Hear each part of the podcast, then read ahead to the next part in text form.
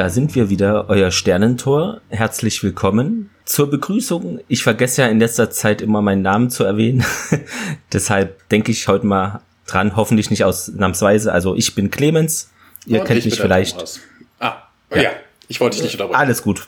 Aber wenn ich dich schon unterbreche, ist auf dem Weg, ne? Man kennt dich natürlich aus dem anderen Podcast. Äh, Erfolge Und, dich könnte man kennen von der dritten Macht unter anderem. jo, So, ja, so kann man es ja auch mal machen, ne? genau, wir stellen einfach mal den jeweils anderen vor. Ich bin ja gerade von der Arbeit gekommen, hab da auf die Straßenbahn gewartet und dann höre ich es auf einmal so knallen. Sind so zwei Autos ineinander gefahren. Ja, dachte ich auch erstmal, okay. Aber die sind äh, unbeschadet, zwei Männer waren das auf, also direkt dann ausgestiegen. Und Ja, haben sich erstmal vermobbt, aber- weil der eine dem anderen reingefahren ist. Ja? Ja, also ich weiß nicht, ob da eine jetzt stark gebremst hat oder irgendwie oder abgelenkt war, aber so hinten drauf gefahren, ja. Dann hat bestimmt einer Also von denen ist so gesehen, eine- dass du in der Straßenbahn sitzt und sagt, oh Gott, der Clemens Das- vom Sternentor-Podcast.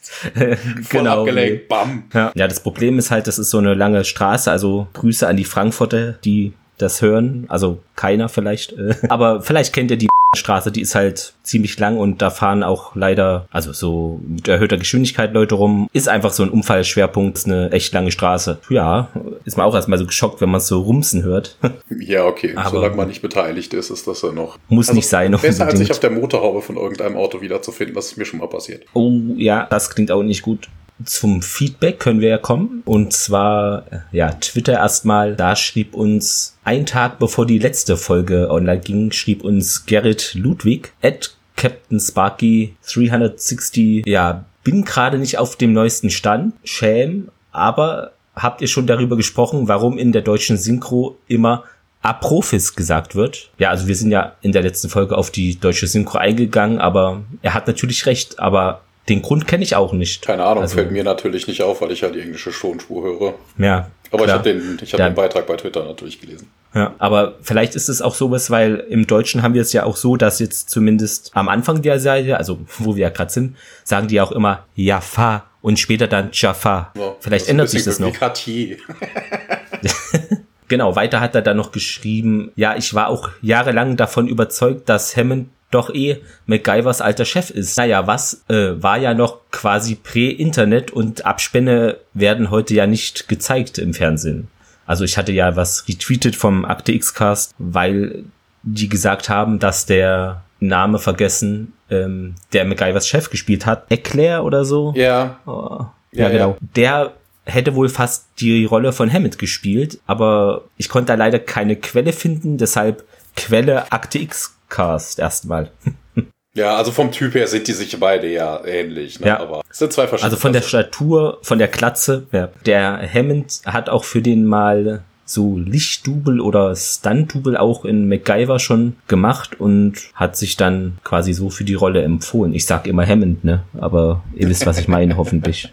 Ja, Lord Retrodeich wieder. Also hier, Ja, unsere Fanhörer, also unsere genau, die üblichen Verdächtigen. Aber ist doch auch Genau. schön. Stammhörer. Stammhörer ist richtig. Ja, richtig. Ähm, Ed Ostfriesung hat zur Nox-Folge äh, gepostet.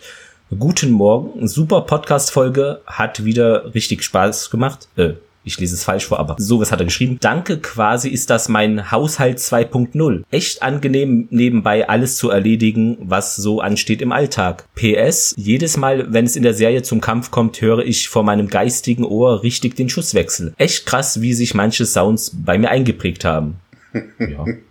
Aber das sind ja auch, okay, es sind, da es sind ja immer eigentlich dieselben Waffen, ne? Also die Stabwaffe macht ein Ja. spezifisches Geräusch, dann ballern sie mit ihren MPs Genau. rum. Das sind ja eigentlich nur zwei, einmal, zweimal dieselben Soundeffekte, immer und immer wieder. Du hast recht, wobei später kommt noch was, das habe ich jetzt, wenn ich das lese, eher im Ohr, und zwar diese Z-Waffe. Ja, die Dieses erst hochfahren, tschirr, und dann hört sich natürlich total anders an, aber ja. Weiter schrieb Onkel 8028, ähm, Ja, der ist das nicht Snyder aus Buffy? Ja, also hier Shimmerman, der ja auch den Quark gespielt hat in DS9, ist da natürlich gemeint. Und äh, Jada Blinks kennt ihr ja auch vielleicht von der dritten Macht, schrieb, naja, die Jungen tun halt nicht, was man ihnen sagt. auch äh, auf die letzte Folge bezogen, hat er ja auch recht, ne? Jo. Ach ja, ich hatte ja dieses, also ich war einkaufen und dann hatte ich diese komischen, also nicht komischen, aber diese Jaffa Cake Dinger gesehen. hatte ich ja auch ein Bild ähm, hochgeladen und dazu schrieb Arukar at the real Arukar. Also man könnte halt darauf zeigen und Kreh rufen. Damit bin ich meiner Freundin eine ganze Weile bei einigen Einkäufen auf die Nerven gegangen. ja, auch gute Idee, oder? Ja. Ja, Facebook war auch noch etwas. Dort schrieb André Wolf, wo sich Quark überall rumtreibt. Und dann noch unter einem anderen Bild, ähm, Hallo liebe Podcaster, freue mich auf die neue Folge. Ja, dem und Wunsch kommen wir doch nach. Ja, Hier sind wir. Genau. Uwe Kaspari schrieb noch, ach, was freue ich mich immer auf diese Folge. Und er meinte da die Nox-Folge. Ja, wobei wir da ja eher eine andere Meinung hatten. Beziehungsweise, bevor ich die Folge angeschaut habe, dachte ich auch, oh, das wird diese krasse Folge, aber wir haben es ja noch mal Revue passieren lassen und so krass war die Folge auch nicht, ne?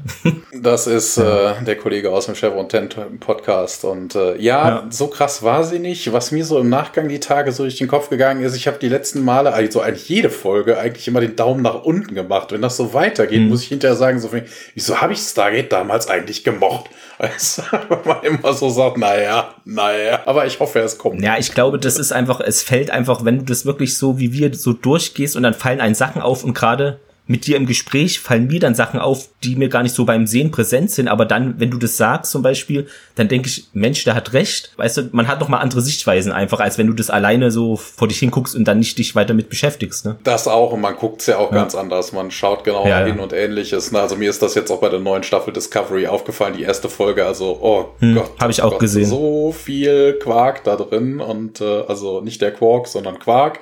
Oh, ja. Weißt du, da vergeht einem wirklich die Lust. Ich habe alle Discovery-Sachen geguckt hier Picard auch, aber ich gucke es jetzt mittlerweile unter der Prämisse, okay, es ist so Action Nummer eins. Nummer zwei, schöne Bilder. Okay, Nummer drei, Michael Burnham oder halt Picard und aber ich sehe so, es ist eher so eine Action-Sache, die im Weltraum spielt und aus Versehen ein bis zwei Star Trek Elemente hat, die sie irgendwo hernimmt. Ja, klar. Man also ich kann es gar nicht so als ja, man kann es ja. den Kontext könnte man weglassen, aber es waren in der aktuellen Folge war wirklich viel an Logik Schwachsinn drin, wo ich mir dachte, oh Gott, oh Gott. Also es, ja, es, fing ja. schon, es fing schon an, aber wir kommen ja völlig vom Thema ab. Es fing schon an, Burnham landet, also Burnham kracht gegen dieses Raumschiff, das Raumschiff stürzt ab, wo ich mir denke, hallo, der wird beschossen, der hat Schilde. Ja. Was passiert mit der Burnham, die dagegen knallt, die prallt am Schild ab. Dann landet sie. Und es kann dann wieder normal Genau. Sie macht eine Bruchlandung ja. und dann fängt doch allen Ernstes dieser Bimsstein bei diesem Vulkan an zu brennen, wo ich mir denke, Bimsstein brennt nicht. Also es, ja. es fing schon schlecht an, es wurde nicht besser. Was äh, Uwe Kaspari noch schrieb, und zwar, hoppla, hey, Podcast Sternentor, mein Kommentar bezüglich Veganismus war echt nicht so hart gemeint, wie er klang, als du ihn vorgelesen hast. Also ich habe den so vorgelesen. Dann noch weiter, wenn du methodisch inkorrekt noch nicht kennst, ich kann das auf jeden Fall empfehlen. Ja, aber das haben wir ja auch ausgeräumt. Das ist halt, manchmal, wenn man was liest, kann man das nicht so eins zu eins ummünzen. Ist es jetzt ernst gemeint oder nicht so? Das ist, wenn man spricht, finde ich, äh, leichter einfach zu sehen, ja. Ja, klar. Wir, wir hatten noch etwas, wo ich gerne was zu sagen wollte. Ähm, du hattest ja. mir es geschickt. Wer war denn das? Guck grad mal, hier haben wir es da. Also, ah, der Reinhardskater Luke ich glaube, das war bei Twitter, ne? Genau. Hatte geschrieben, hey, ich höre gerade eure Folge und möchte euch gerne den Tipp mitgeben, dass man nicht farbige sagt. Ihr könnt ruhig schwarze sagen. dieses farbige kommt bei schwarzen nämlich gar nicht gut an. Du hattest daraufhin noch einen Artikel rausgesucht von der, von der äh, SR, wo dann drin mhm. steht, äh, wie nennt man es jetzt eigentlich? Und ich muss dazu sagen, ich äh, bin auf einer NATO-Base groß geworden und äh, wenn man dann sagt, von wegen People of Color, also farbige, ja. das ist der richtige Begriff, weil Blacks hören die ungern. Also je nach Sprache mhm. und je nach Kultureinfluss und auch wie gesagt dieser SR-Artikel, den können wir gerne in die Show Notes auch packen. Ja. Da ist man sich nicht so drüber eins. Also wir diskriminieren ja, hier niemanden, genau. wir nehmen hier keine bösen N-Worte in den Mund oder ähnliches. Nein, das ne? sowieso nicht, um Gottes Willen. Wir bevorzugen auch keine ja. Männer gegenüber Frauen, wenn wir sagen, liebe Hörer, na, also selbst wenn man sagt, liebe HörerInnen oder wobei ich das mal merkwürdig finde, also liebe Hörerinnen und Hörer wäre ja noch okay, aber ähm, dann müsste man auch noch sagen, und andere diverse Hörenden, wir meinen euch alle. Also wir, wir bevorzugen bevorzugen, genau. vernachlässigen hier niemanden. Ähm, das äh,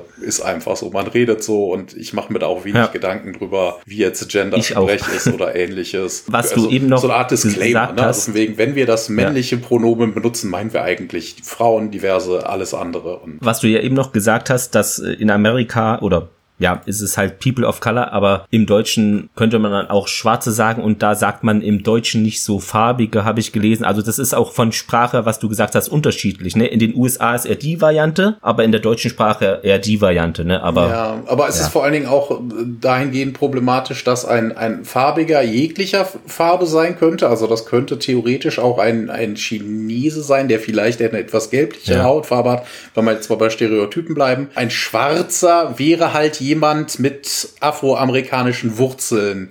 Das ist ja. schon sehr eindeutig. Damit könnte man jetzt zum Beispiel keinen, wobei es könnte ein, Afro, ein, ein Chinese sein mit afroamerikanischen, aber ich glaube, das geht zu weit. Wie gesagt, nehmt es uns nicht krumm, wenn wir mal das eine oder das andere Wort sagen, aber wir benutzen keine Schimpfworte damit. Ist nie böse oder irgendwie despektierlich gemeint. Ja. Ja, aber ich glaube, dann kommen wir mal zum Sinn und Zweck dieser Aufnahme hier. Wir sprechen heute über Staffel 1, Folge 8, Brief Candle. Wie heißt es auf Deutsch? Die Auserwählten. Passt auch einigermaßen, ja. Ja, ja. Mehr oder? So, so, so, ein bisschen. Der englische Titel Brief Candle ist eine Anspielung auf Macbeth.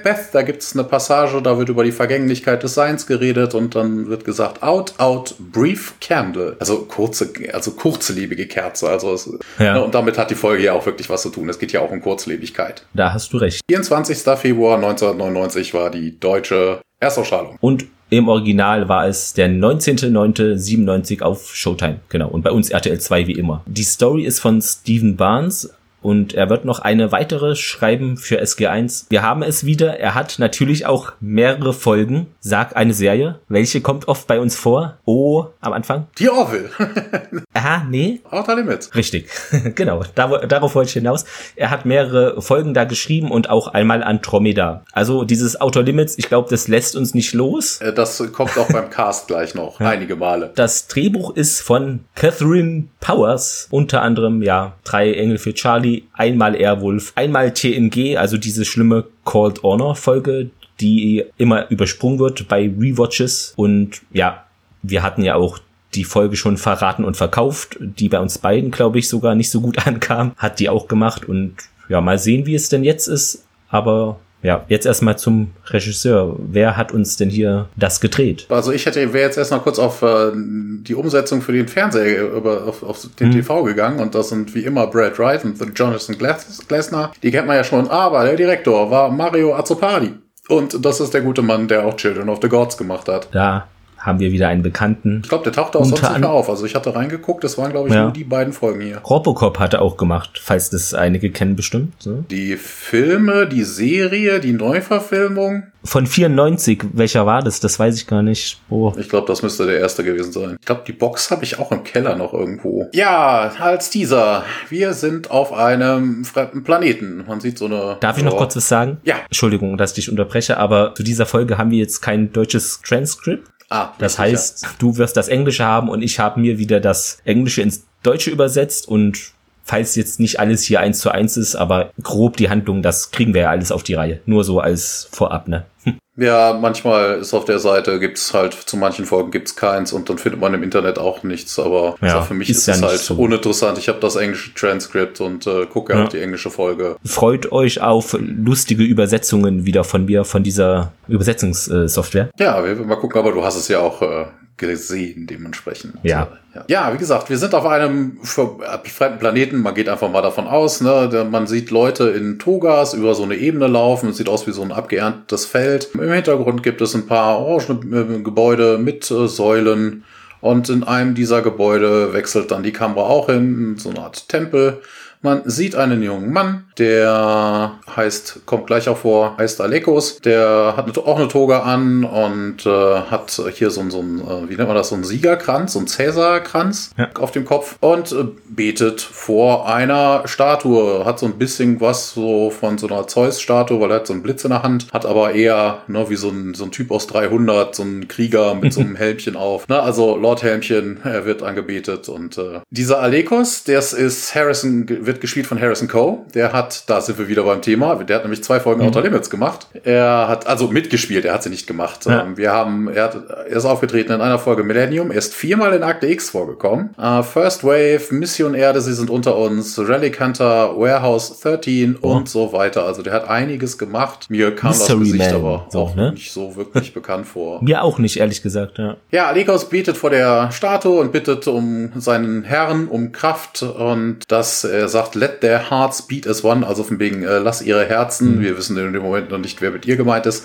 lasst ihre Herzen wie eines äh, schlagen. Die Steinstatue reagiert natürlich nicht ne, steht auf ihrem, äh, auf ihrem Streitwagen und äh, dann gibt's plötzlich ein Geräusch und der Alekos dreht sich um oder beziehungsweise startet erstmal die Statue an, dreht sich dann um und sieht dann äh, die, das Stargate im Hintergrund. Ne, also das steht an der anderen Seite des äh, großen Tempels und es sind sechs Chevrons angezeigt und das siebte geht dann auch an und das Stargate aktiviert sich. An dieser Stelle ist mir aufgefallen, warum hm. macht das Stargate erst ab Chevron 6 Geräusche? Das hätte doch vorher schon auffallen müssen. Ja, eigentlich schon.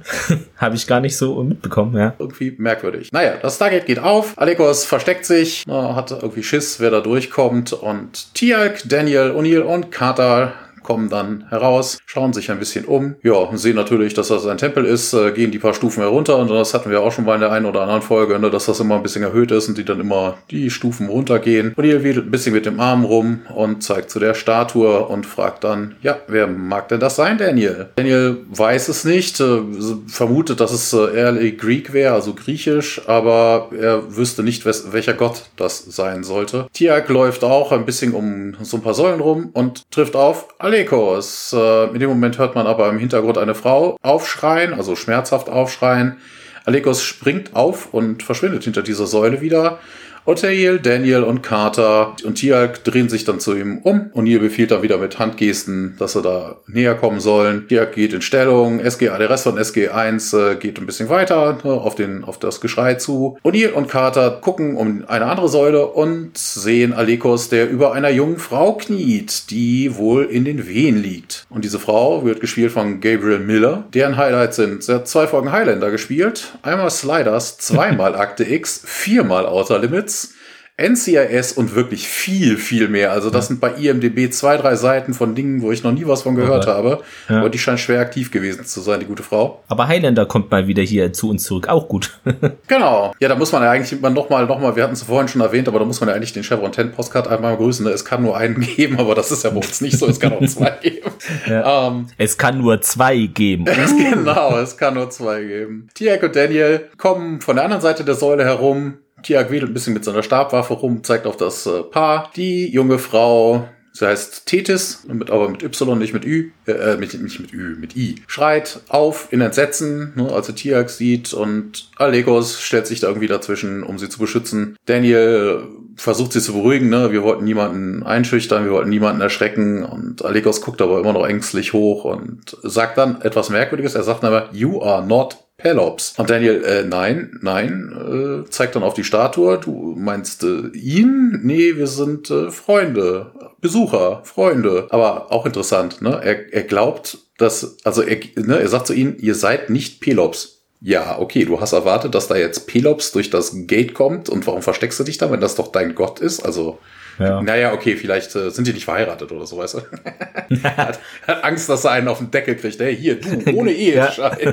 Ich komme jetzt dir mal vorbei. Tethys ähm, atmet schwer, hat immer noch Schmerzen und sagt dann, hier, Ehemann, also Husband, sagt sie, das Kind kommt bald, bitte. Und Alikos, ja, verdammt, die äh, die Hebammen sind weg oder nee, die Hebamme ist nur eine. Ich mhm. äh, habe keine Ahnung von den Wundern der Geburt. Die Stadt ist zu weit weg. Ähm, könnt ihr uns helfen? Also, please.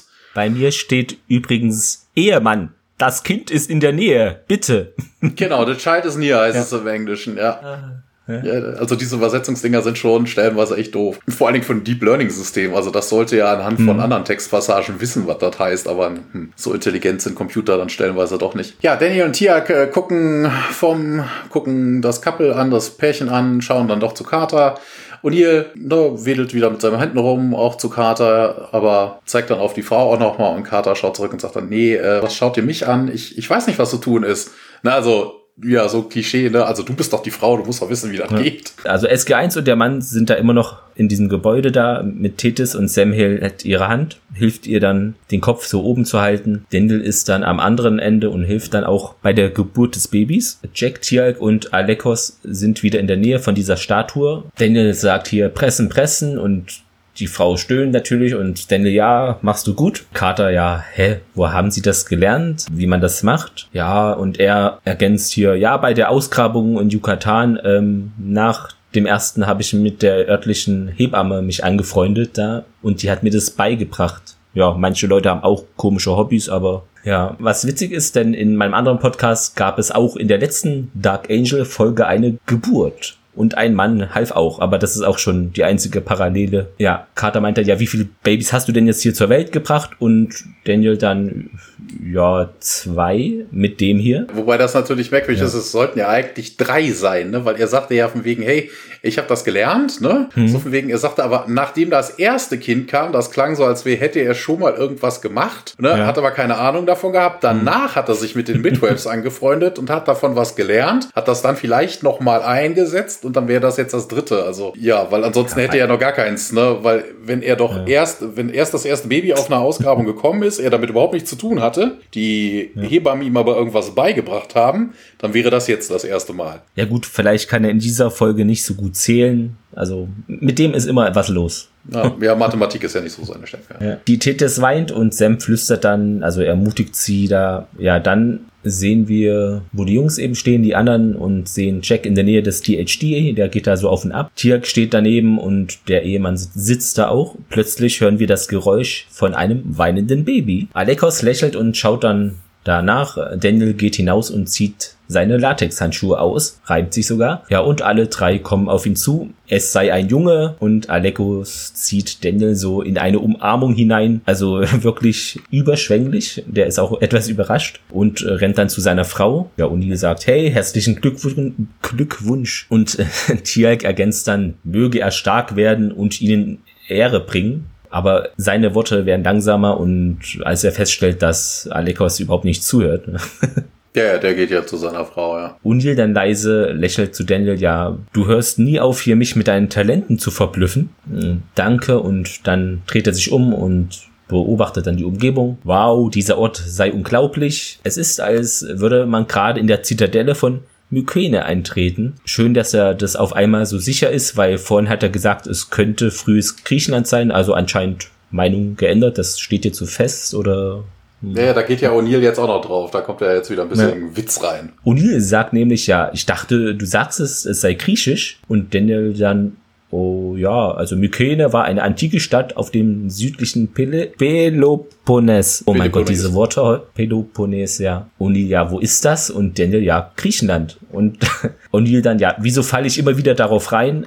sagte er zu sich selber so in sich hinein. Carter dann außerhalb des Bildschirms. Also warten Sie, ich glaube nicht, dass sie jetzt gehen sollten. Also die Frau will da wieder hier aktiv sein und wir sehen Carter, Alekos und ja seine Familie jetzt äh, auf dem Bildschirm. Die gehen zu den anderen. Solltest du dich nicht ausruhen? Wird gefragt, aber die Tethys lächelt und hält ihr Baby so, geht auf Daniel zu ja, nee, mir geht's gut. Hier zieht die Decke dann, die den Arm des Babys bedeckt, zurück und man sieht ein Muttermal, so beim linken Arm war es, glaube ich. Ja, das ist so rötlich und ein dreieckiges Mal. Ja, Daniel, ein Muttermal, also sieht es auch. Alekos berührt dann seine Frau und auch das Kind lächelt und das sei ein Tripunkt. Ich weiß nicht, wie war es im Englischen? Das wäre ein was? Ein, ein Drei-Punkt? Ein Tri-Point, doch, im Englischen ist es Tri-Point. Ah, ja. Deshalb sagte er bei dir Tri Tripunkt. Tripunkt. ja, und er wird, also es wird ihm wohl Glück bringen, dieses Mal, und man würde ihn dann Yell nennen, um den Fremden zu ehren, der ihn ja mit auf die Welt äh, geholfen hat. Ja, so wie Cartier. Ja, aber ja, diese Tethys, ich glaube, in der ganzen Folge wird dieser Name nicht einmal gesagt. Ich habe den nie gehört. Die möchte eben das Dorf unserem SK1-Team zeigen. O'Neill meint, ja, das wäre super. Wer seid ihr Leute? Jetzt kommt der deutsche Folgentitel, also der Alekos sagt, wir sind die Auserwählten. Also vielleicht kommt gleich noch hier Agent Smith und Neo um die Ecke. Ja, dann wäre es aber nur ein Auserwählter. Ja, geklont vielleicht. Tirk, ja, wo wohnen die Götter? Und Alekos kichert da mit seiner Frau, ja, das weiß doch jeder hier. Im Himmel natürlich. Daniel, natürlich. Und dann haben wir einen Szenenwechsel. Ja, man muss natürlich so sagen, so ein Tier guckt erstmal alarmiert, ne? Also von wegen mhm. Where do the gods reside, sagt er im Englischen. Also die Übersetzung passt. Aber es ist, geht natürlich darum, so von wegen, hey, es sind die Auserwählten und auserwählt wird man natürlich von einem Gott. Und hier halt natürlich, äh, wo sind die Götter? Ne? Also er befürchtet natürlich, dass irgendwo sich hier ein Gua'uld rumtreibt oder so. Im Hintergrund. Ja, es gibt Szenenwechsel. Wir sind ja doch kurz vor dieser, vor dieser Village, also vor diesem Örtchen. Also eine riesengroße Stadt ist das jetzt nicht. Na, Alekos hält das Baby hoch und äh, zeigt es herum und äh, schreit, ich habe einen Sohn und äh, ja, er knutscht das Kind, äh, knutscht Tethys und nimmt das Kind in seine Arme. Die Leute des Ortes, äh, ne, alle in so bunten Togas und drapierten hier so, so, ja, so ja, Togas sind das ja, ne? Also von wegen also dieses typische Bettlaken, ja. was man sich ja immer rumschwingt. ja, und die Menge sagt dann, ja, und schaut es euch an und was für ein niedliches Kind und ein niedliches Kind und ja, man, man freut sich auf jeden Fall. Währenddessen bewegt man sich durch das Örtchen durch das Dörfchen. SG1 setzt sich in der Nähe von einem, äh, von einem Springbrunnen hin, der wohl im Zentrum dieser Ortschaft steht, schaut sich das ganze Treiben an.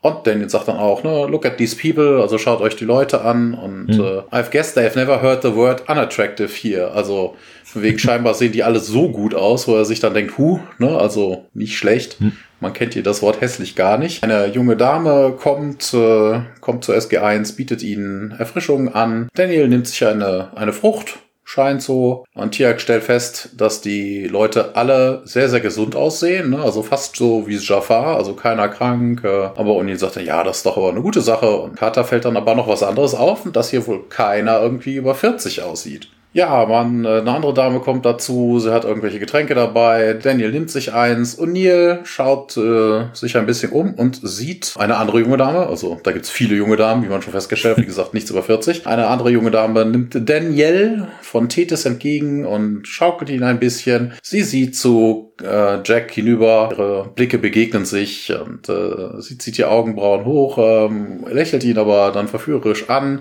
und O'Neill starrt sie weiter an und O'Neill fragt äh, fühlt sich das hier irgendwie ein bisschen merkwürdig an. Daniel wiegelt aber ab, nein, ist verrückt, dass er hier das Paradies. Na, okay. O'Neill, ja, abwesend, er starrt halt immer noch rüber, ja, sicher, äh, nimm einen Apfel, was, was kann schon passieren? Und zwar bezieht sich das mit dem Apfel auf die biblische Geschichte vom Garten Eden, also das Paradies wurde ja auch eben erwähnt. Adam und Eva, ihr kennt es alles. Ja, wir müssen natürlich auch die Dame nennen. Das, äh, die wird gespielt von Bobby Phillips. Die hat in zwei Folgen eine schrecklich nette Familie mitgespielt. Einmal in Matlock, zweimal in Baywatch, einmal in Akte X. Dann hat sie in, hat sie Cam gespielt. Äh, das ist eine Person aus West Cravens, Carnivals of Souls und auch viel mehr.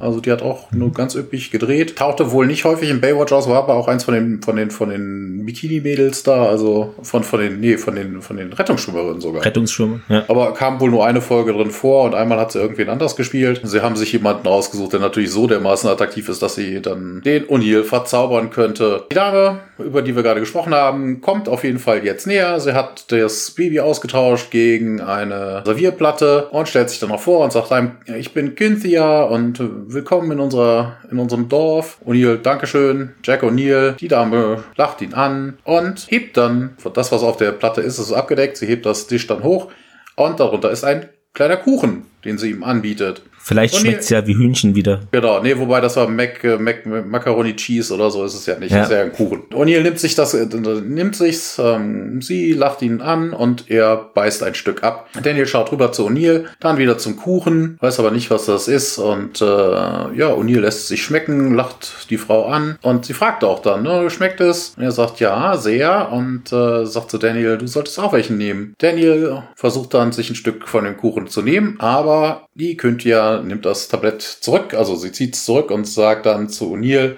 ohne Daniel anzugucken, das ist nur für dich. Carter fängt ein bisschen an zu lachen. O'Neill, ja, wie, nur für mich? Ähm, nimmt aber das Tablett, äh, lacht sie an, nickt und sagt Danke. Kyntja zieht sich zurück, geht zu einer anderen Gruppe von jungen Damen und äh, ja, sie fangen dann an zu lachen und ne, also kichern eher so wie die kleinen Schulmädchen. Und Daniel aft sie dann ein bisschen nach und sagt, It's only for you. Äh, Carter lacht immer noch und sagt dann, ja, hier, du hast einen Fan, Colonel. Also sie haben einen, sie, sie sieht sich ja im, im, im, Deutschen, sie haben einen Fan-Colonel. Äh, ja, ne, also vor allem, wieso nur einen? Ist doch Carter, die das sagt. Ja, vielleicht ist sie neidisch, ne?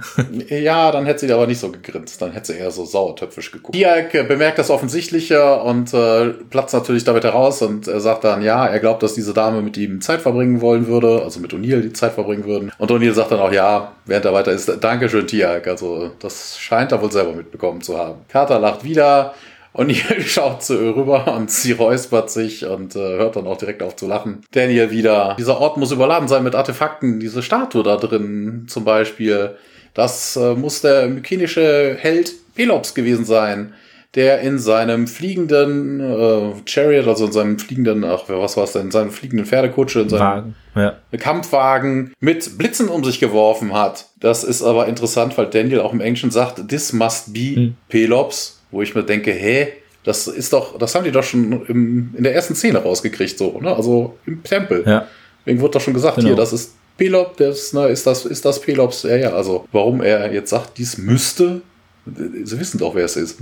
Er ist sich jetzt nicht mehr sicher. ja, naja. Ja, und hier ähm, schaut derweil wieder zu Künfia rüber und äh, aus, aus seiner, wie also man sieht aus seiner Sicht her, diese Gruppe von Damen und in dieser Szene, in diesen kleinen Kameraeinstellungen verschleiert sich so ein bisschen sein Blick. Carter dann wieder, ja, das wäre eine poetische Art und Weise, einen Gold Death Glider zu beschreiben und Daniel stimmt dem dann zu. Ja, Tiag äh, geht aber da auch gar nicht drauf ein, ne? anstatt sich dann irgendwie, ja, ne, hier, das sind Gold. er ist ja Experte dafür eigentlich. Tiag ja. sagt dann, diese, äh, diese Leute sind offensichtlich offensichtlich keine Arbeiter. Ja, O'Neill ähm, packt die Platte weg, äh, isst den Rest vom Kuchen und ähm, er schaut sich sein eigenes Spiegelbild in dieser Platte an. Ne? Das ist so ein silberreflektierendes Ding und äh, irgendwie merkwürdig. Ne? Also so Effektiertheit ist ja eigentlich gar nicht Jacks Ding, aber ja. okay, es fällt aber keinem auf. Tiag sagt dann, I must wonder why a Goa'uld would bring them to this planet. Ne? Also warum bringt ein Goa'uld diese Leutchen hierher? Vielleicht war es ein guter Goa'uld, wo ich mir dann denke, hä, nein? Vielleicht ein Teaser auf die Tok'ra. Ja, das, das kann sein, aber das sind ja eigentlich keine Gurult. Da gibt's ja schon einen massiven Unterschied. Ja, ne? Also, aber ich, ich weiß gar nicht, gibt's eigentlich einen Begriff dafür? Also ein Gurult ist ja, hm. ist ja die böse Variante. Und dann gibt es die ja. Tok'ra, also von wegen, sind die Gegen Tok'ra Gurult oder sind die Tok'ra nur eine Splittergruppe von der Rasse Gurult? Ne? Oder heißen die Gurult die einen und äh, also die Gruppe, ja. die die Bösen sind, sind die Gurult und die Lieben sind die Tok'ra und die Wurm Gnome, die Würmer, die Parasiten hm. haben einen eigenen Oberbegriff. Ich weiß es nicht. Ne, weil Auf die Tok'ra sich ja auch nicht als haben, Die Tok'ra ja. lassen sich ja später, aber da kommen wir ja später noch zu. Ja, die haben ja auch einen ganz auch anderen Umgang mit ihrem Symbionten, aber ja, später.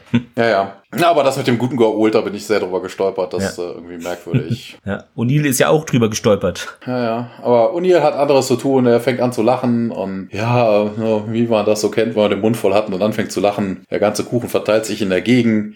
Und Dandy schaut ihm verwundert an. Und äh, an dieser Szene merkt man natürlich auch schon, da ist irgendwas nicht so ganz richtig mit Jack. Und da muss ich ja auch davon einge äh, darauf eingehen. Da komme ich aber, mhm. glaube ich, gleich noch mal zu. Komme ich da gleich noch mal zu? Ja. Wenn man auf einem fremden Planeten ist, ohne irgendwas zu untersuchen, sich alles in den Mund zu stecken und es zu essen, äh, ist vielleicht nicht so die beste Entscheidung. aber egal. Na, O'Neill hat immer noch den Mund voll und sagt dann, ja, hier, nö, right, ne, als gäbe es sowas. Also geht jetzt auch hier auf den guten Go Ult rein und hier seine übliche Augenbrauen heben. Daniel schaut auch entgeistert zu O'Neill mhm. rüber und ähm, ja, wieder ganz, ganz trocken. Ne? Der kennt ja sowas wie Humor überhaupt nicht. Ja, meine Aussage war eigentlich nicht äh, humoristisch gemeint. O'Neill grinst immer noch und hat immer noch den Mund voll, also anstatt mal irgendwie runterzuschlucken. Ja, und okay. er sagt dann, Trust me, they weren't, wobei ich nicht weiß, was sagt er denn übersetzt dabei? Ne, weil er sagte, TX sagte ja im Englischen, ich hab, ich wollte mein Statement war überhaupt nicht äh, humoristisch und äh, denn O'Neill sagt, Trust ja. me, they weren't? They? Wer ist denn they? Äh, ja, gute Frage. Na, also hätte er gesagt, my statements, aber es war, hat wirklich gesagt, my statement. Also das hat mich ein bisschen irritiert. Ich weiß halt nicht, was er im Deutschen da genau sagen. Ich glaube, sowas wie glauben Sie mir, das warst du nicht. Also humorvolle Erklärung. Also, ja. So, ja, okay, das bezieht sich schon darauf, aber im Englischen macht das mhm. irgendwie wenig Sinn. Aber egal. Ja, die äh, kichernde Gruppe Frauen kommt heran mit Kyntja zusammen und man zieht äh, Jack auf seine Füße Und äh, O'Neill so, hey, hallo Girls. Ja, O'Neill scheint aber überhaupt nichts dagegen zu haben, dass die Mädels ihn mitnehmen. Carter springt dann auch auf und fragt dann, ey, Colonel, wo gehen Sie denn hin? Hallo? aber der reagiert so überhaupt nicht. Und Daniel und Tiag stehen dann auch auf, schauen sich auch äh, skeptisch das ganze Geschehen an. Aber die Agosians, also so nennen die sich selber, kommen dann an. Ja, sie klopfen ihnen auf die Schultern und sie scheinen sie so ein bisschen so wie so ein Wolf, so ein, ne, so, so ein Schaf von der Herde trennt oder sowas. Auf jeden Fall, man umringt sie. Man umzingelt sie nicht, das klingt zu feindselig, man umringt sie ja. und wird auch gesagt, ja, setzt euch doch wieder hin. Und ihr setzt sich ähm, um einen ja, einer anderen Ecke des, des Platzes hin, wird auf eine Bank gesetzt. Die Mädels verschwinden in einem Gebäude. Kata und Daniel und Tiak setzen sich auch wieder. Die Agosians, die Agosianer setzen sich äh, zu ihren Füßen hin. Es startet Musik und Kyntia kommt dann aus diesem Gebäude heraus und hat eine ja, ja, sowas wie so eine, wie nennt man sowas? Ist ja keine Robe, wie es hier im, in, im Transkript steht. Das ist hier so ein, so ein Bauchtanz-Outfit mehr oder minder, ne? Also bauchfrei ja, und viel ein. Na, aber auf jeden Fall, sie hat zwei, ja, zwei Flügel oder so an den Armen, also so aus Stoff und beginnt dann damit zu tanzen. Also so eine Art Schleiertanz halt mit so, ja, also es sind ja keine, keine Schleier am Tuch, das ist halt Stäbe mit Faser dran also mehr so wie so ein Segel oder sowas. Ne? Also sie fängt auf jeden Fall damit an zu wedeln, bewegt sich wie, als hätte sie Flügel und tanzt für Colonel O'Neill. Tja, die Orgesianer so, ja, ah, sie ist so schön und ja. Die Leute werden aber immer ruhiger, die Musik wird lauter und Küncher tanzt, äh, schwingt hin und her, dreht sich für O'Neill und er starrt sie immer noch an. Und wieder aus seiner Sicht heraus, ne, man sieht immer wieder, dass seine, seine Sicht sich eintrübt, dass das Bild irgendwie so ein bisschen, als wäre er betrunken wäre. Dieser Effekt wird immer stärker. Also je schneller die Musik wird und je schneller sich Küntia dreht, ähm, desto mehr verschwommen ist das Ganze. Und es ist so eine ganz fließende Bewegung. Das ist so ein bisschen wie wenn so eine Langzeitbelichtung hat, und so ein Film dreht von so einem Feuerpoi in der Nacht, weißt du, so dass du diesen ganzen Schweif da hinten dran, zieht alles so ein bisschen nach. Ja, beendet aber ihren Tanz und zieht dann den Jack hoch, ne, der immer noch da irgendwie sitzt mit halt Maul auf dem Pfeil, ja, und führt ihn ins Gebäude da rein. Die äh, Dorfbewohner lachen und äh, ja, applaudieren so ein bisschen. Daniel, Tiag und Carter stehen dann auf. Alekos kommt aber in dem Moment dann um die Ecke und sagt dann etwas Merkwürdiges. Er sagt nämlich, ja, jedem Mann hat der Schöpfer 100 äh, blissful, also 100 schöne Tage gegeben. Es ist keine Sünde, jeden einzelnen davon zu feiern. Und Daniel fragt dann, äh, 100 Tage Feier? Puh. Na, also, wir sollten uns äh, hier vielleicht ein bisschen äh, zurückhalten, sagt er. Und man hat dann einen Szenenwechsel.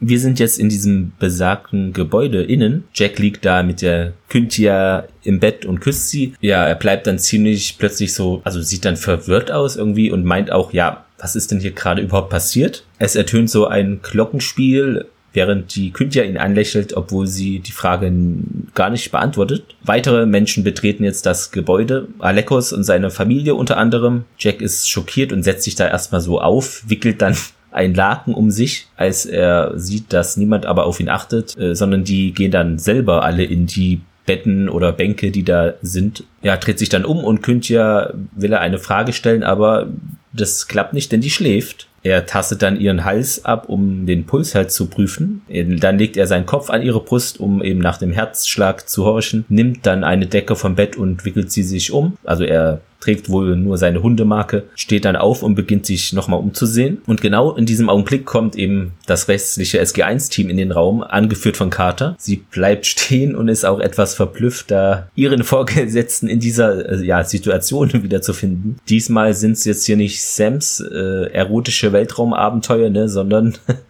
O'Neill, der auch äh, sehr verwirrt und peinlich berührt wirkt. Äh, was ist denn passiert? Und Sam meint ja, ist gar nicht so amüsiert, meint ja, mit denen oder mit ihnen. Und Neil dann ja, darüber sprechen wir später. Und Sam dann weiter, ja, ich habe Partys gesehen, die abrupt endeten, aber nicht auf so eine Weise. Also, dass dann auf einmal alle schlafen. Ja, sie geht hinüber, um diesen Daniel und seine Mutter zu sehen und die sind aber auch alle da, liegen da, schlafen. Tiag meint noch, ja, das geschah genau bei Sonnenuntergang und O'Neill dann ja bei Kyntja tat dasselbe. Also ist das eine Art Schlafkrankheit oder was ist das hier überhaupt? Carter meint dann aber, nee, es gebe irgendwie keine Anzeichen von Fieber oder Schmerzen und die Atmung ist flach. Herzschlag ist langsam, aber regelmäßig. Also könnte es eigentlich keine Krankheit sein. Ja, Tiak dann weiter, ja, das scheint wohl nichts weiter als ein tiefer Schlaf zu sein. Und Sam wendet sich dann zu Jack, ja, was ist jetzt mit ihnen? Der wiegelt irgendwie etwas ab, ja, lass uns hier bei der Sache bleiben. Wieso wird das ganze Dorf, also die Bewohner ohnmächtig? Nimmt dann so ein Getränk noch aus so einem Kelch. Tiak dann weiter, ja, wir haben alle dasselbe Essen zu uns genommen. Aber Carter hat natürlich aufgepasst und meint, ja, bis auf diesen Kuchen,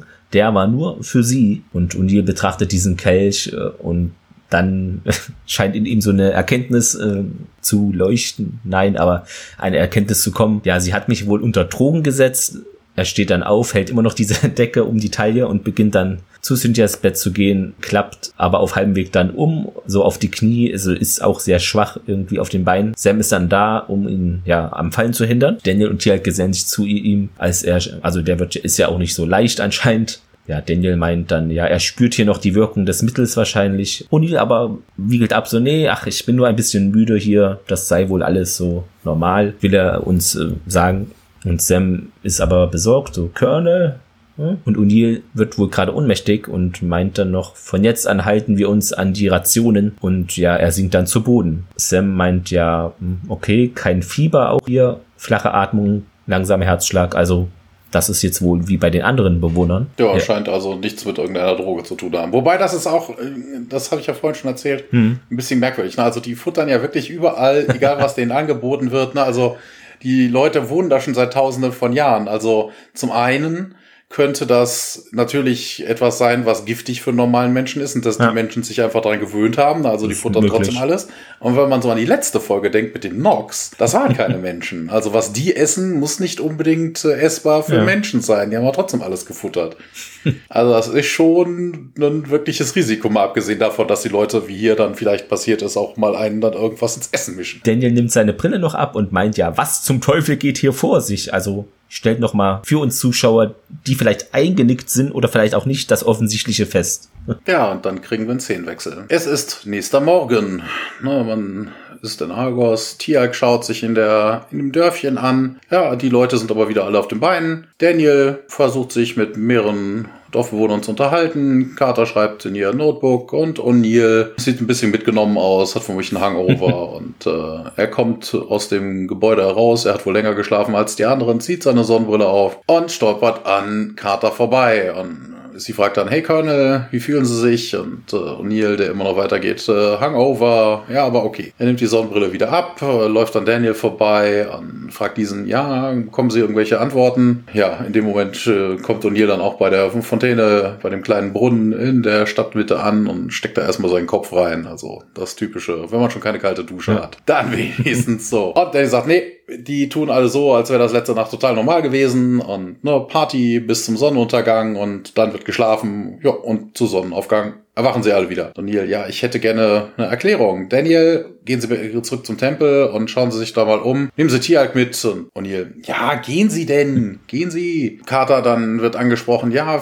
stellen Sie weiterhin Fragen. Ja, O'Neill nimmt wieder die Sonnenbrille auf und äh, legt sich, ja, lehnt sich zurück. Ne? Also dem scheint es wirklich noch nicht so ganz gut zu gehen. Carter geht aber dann auch kopfschüttelnd dann weiter und ja, zu den, zu den Dorfbewohnern. Und äh, damit endet diese Szene und wir haben dann eine klitzekleine der Zwischenszene Argos wieder Tag, die Dorfbewohner laufen und reden so ein bisschen. Man sieht wieder, das ist glaube ich dieselbe Einstellung wie halt zu Beginn. Ne? Also man sieht so Könnte dieses sein, ja. Dorf von außen, ne? die Dorfbewohner laufen hin und her und äh, das ist wohl der Zwischenbereich zwischen Dorf und Tempel, weil wir sind nämlich dann auch schon wieder im Tempel. Warum auch immer. Sie haben scheinbar Alekos mitgenommen. Also es sind nicht nur Daniel und Tialk.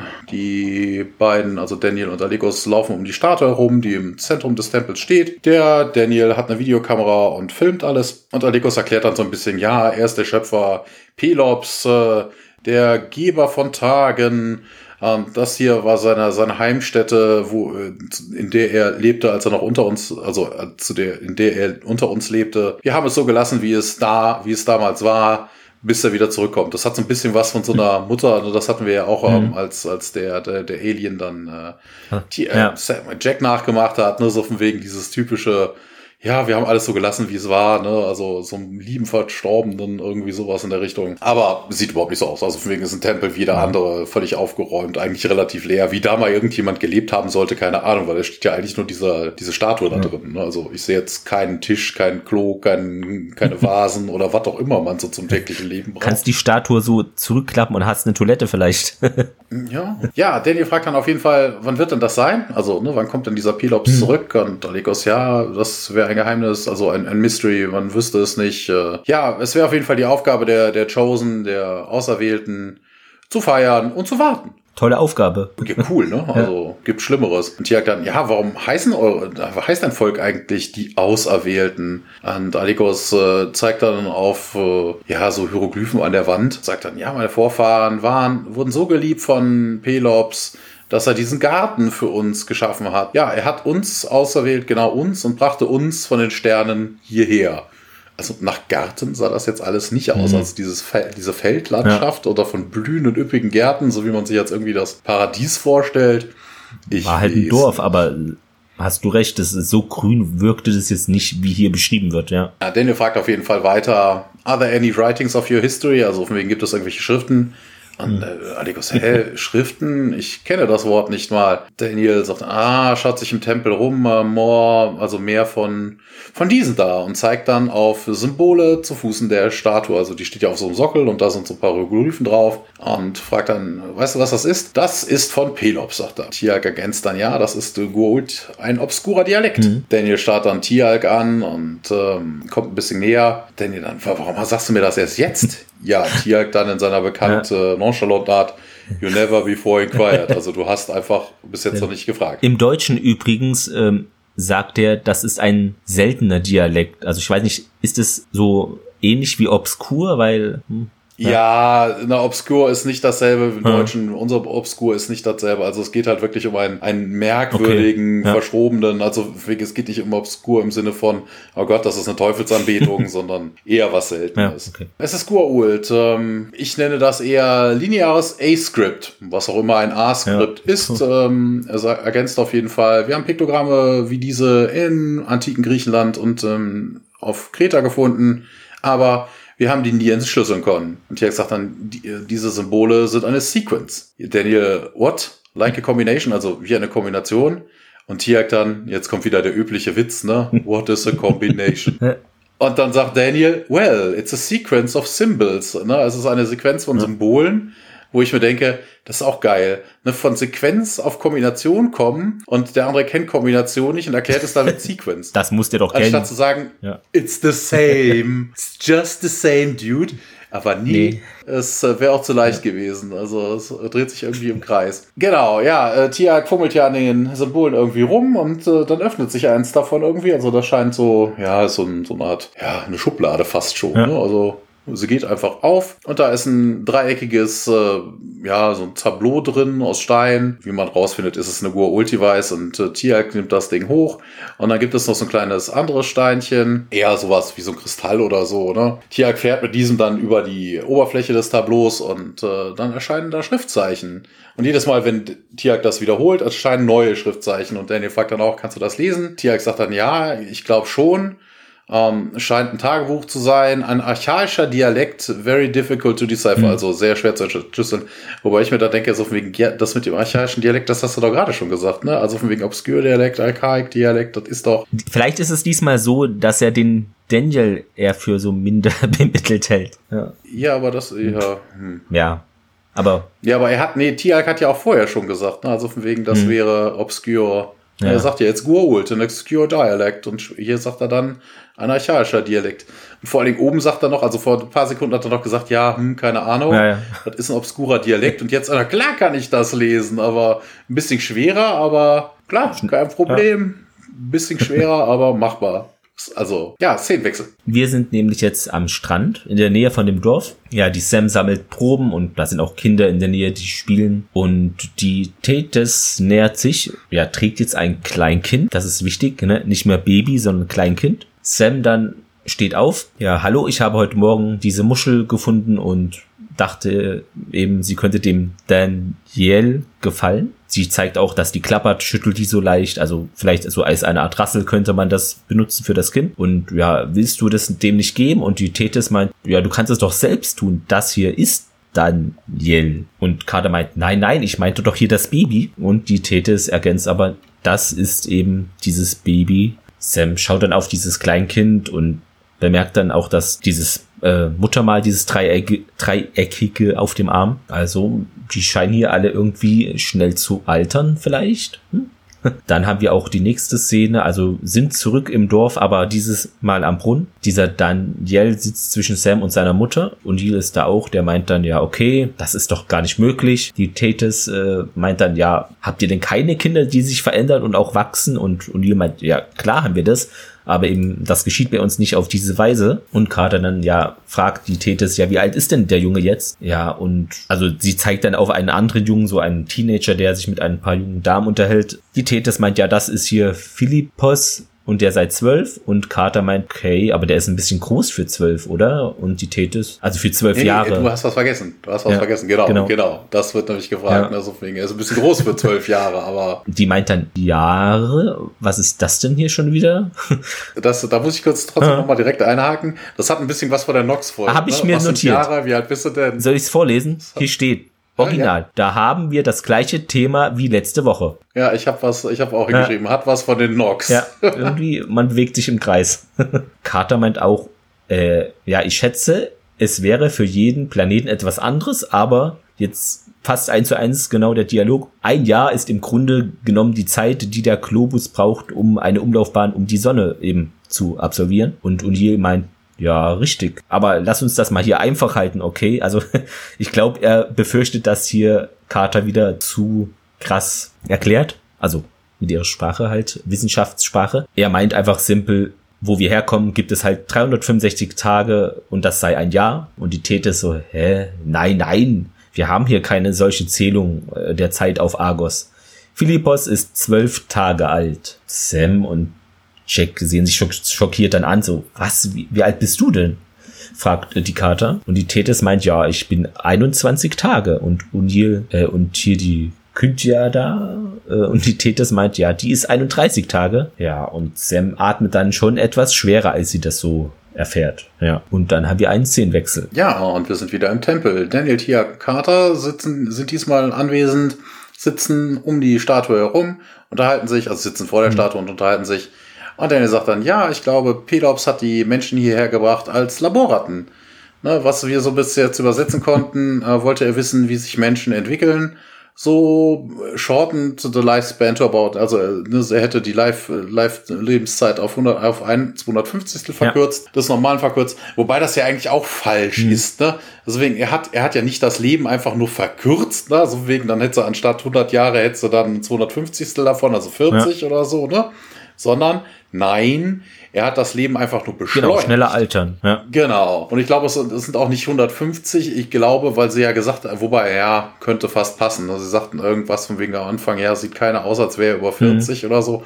Aber so schnell, wie die sich entwickeln. Also wenn die ja in 30 Tagen äh, erwachsene Frau sind oder ja, sowas, ist die 30 ja, das ist ja Tage quasi Gemüse. 10 also, Tage ist 10 Jahre, 12 äh, Tage sind 12 Jahre, so in der Art. Ja, ja, also das wäre deutlich schneller als die 250. Wie dem auch sei, dann sagte Carter dann, ja, also anstatt äh, hunderte oder tausende, also statt hunderttausende Jahre zu mhm. warten, wie sich die äh, menschliche Physiologie entwickelt, könnte man das in ein paar hundert tun. Da bin ich drüber gestolpert, das hatte ich dir auch gesagt, ja. ne, in IMDB stand das drin als Fehler, ja, weil Carter hätte ja gesagt, irgendwie, ne, von wegen gerade ja 100, 250, äh, 250-fache genau. beschleunigt oder so. Der Witz an der ganzen Geschichte ist, weil sie ja fragt, do it in a hundred, nicht in a hundred years, hm. sondern von wegen in Hunderten. Also, und das ist ja völlig okay. Ja. Also, weil sie sagten so von wegen, ja, ein 250. wäre ja nicht 100, 100 äh, Jahre, also von wegen 100.000 zu 100 sind ja keine, nee. kein 100, 250. sondern ein Tausendstel. Und dann hat die eben ja. sich drüber ausgelassen, aber sie fragt danach überhaupt nicht. Sie fragt halt, ob es das, ob's das auch in Hunderten ja. dann deshalb ginge. Ein falscher Fehler. Hm. Ja, vor allen Dingen dann im Englischen. Also kann natürlich sein, dass jemand das auf Deutsch gehört hat, die Übersetzung einfach im Deutschen wieder kacke war ja, und möglich. dann der Deutsche versucht hat, da irgendwie, aber ich habe jetzt auch keinen IMDb-Account, wo ich das korrigieren könnte. Tiax sagt auf jeden Fall, ja, das wäre korrekt.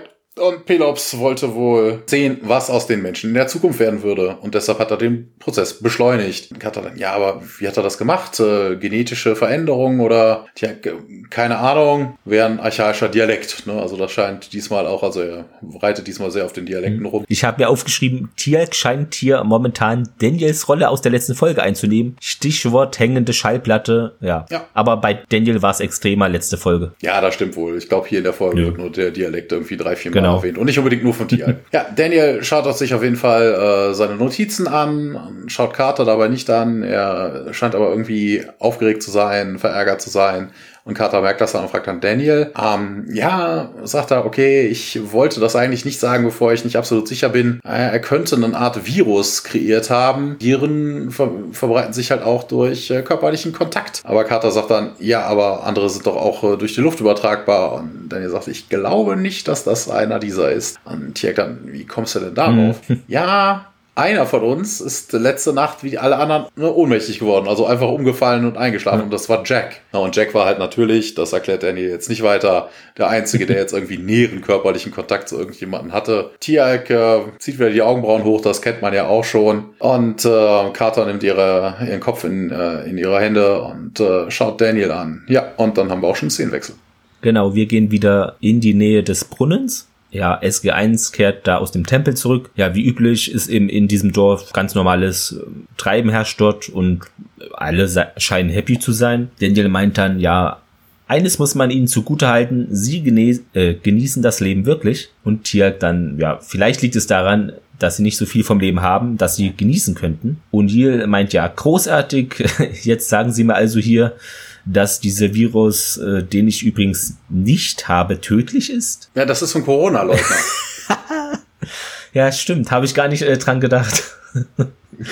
ja, also O'Neill hier einfach mal, was war es, zwei Wochen Quarantäne anordnen. Genau. Daniel meint ja, nun, also wenn die Kinder hier in fünf Tagen fünf Jahre altern, was passiert dann, wenn sie in 100, also wenn sie 100 Tage erreichen? Aber okay, mit Mathe hat das nicht so, das hatten wir ja vorhin schon. Das macht diese Frage jetzt offensichtlich, oder? Ja, dann fällt Jack irgendwie auf die Knie und also ist wieder so schwach auf den Beinen und Carter ist wieder da, um den Sturz abzufangen und meint ja, Colonel, Colonel. Sein Kopf fällt in ihren Schoß und sie wiegt ihn dann mit den Armen so ein bisschen und nimmt seine Sonnenbrille ab. Daniel schaut sich um und merkt dann, dass alle Dorfbewohner auch beginnen, sich hinzulegen. Die Sonne geht unter. O'Neill schaut äh, auf Sam und meint ja, ich schätze, es war nicht der Kuchen. Und Carter dann darauf, ja, vielleicht äh, war es ihr körperlicher Kontakt mit Cynthia. Kehren Sie zur Erde zurück, Captain, äh, sagt O'Neill, finden Sie heraus, was hier überhaupt los ist. Dann haben wir einen Szenenwechsel. Wir sind im SGC Lab und Carter ist über einen Computer gebeugt und äh, ein Isolationscontainer steht auf der Seite. Dr. Fraser kommt ins Labor. Sie fragt dann, ja, hier, sagen Sie mir doch bitte, haben Sie das Blut in verschlossenen Containern zurückgebracht? Und Carter, ja, natürlich, äh, wieso? Und Fraser, ja, ich weiß nicht, ich habe äh, eine Untersuchung auf Antikörper durchgeführt, nichts gefunden und ja, hm,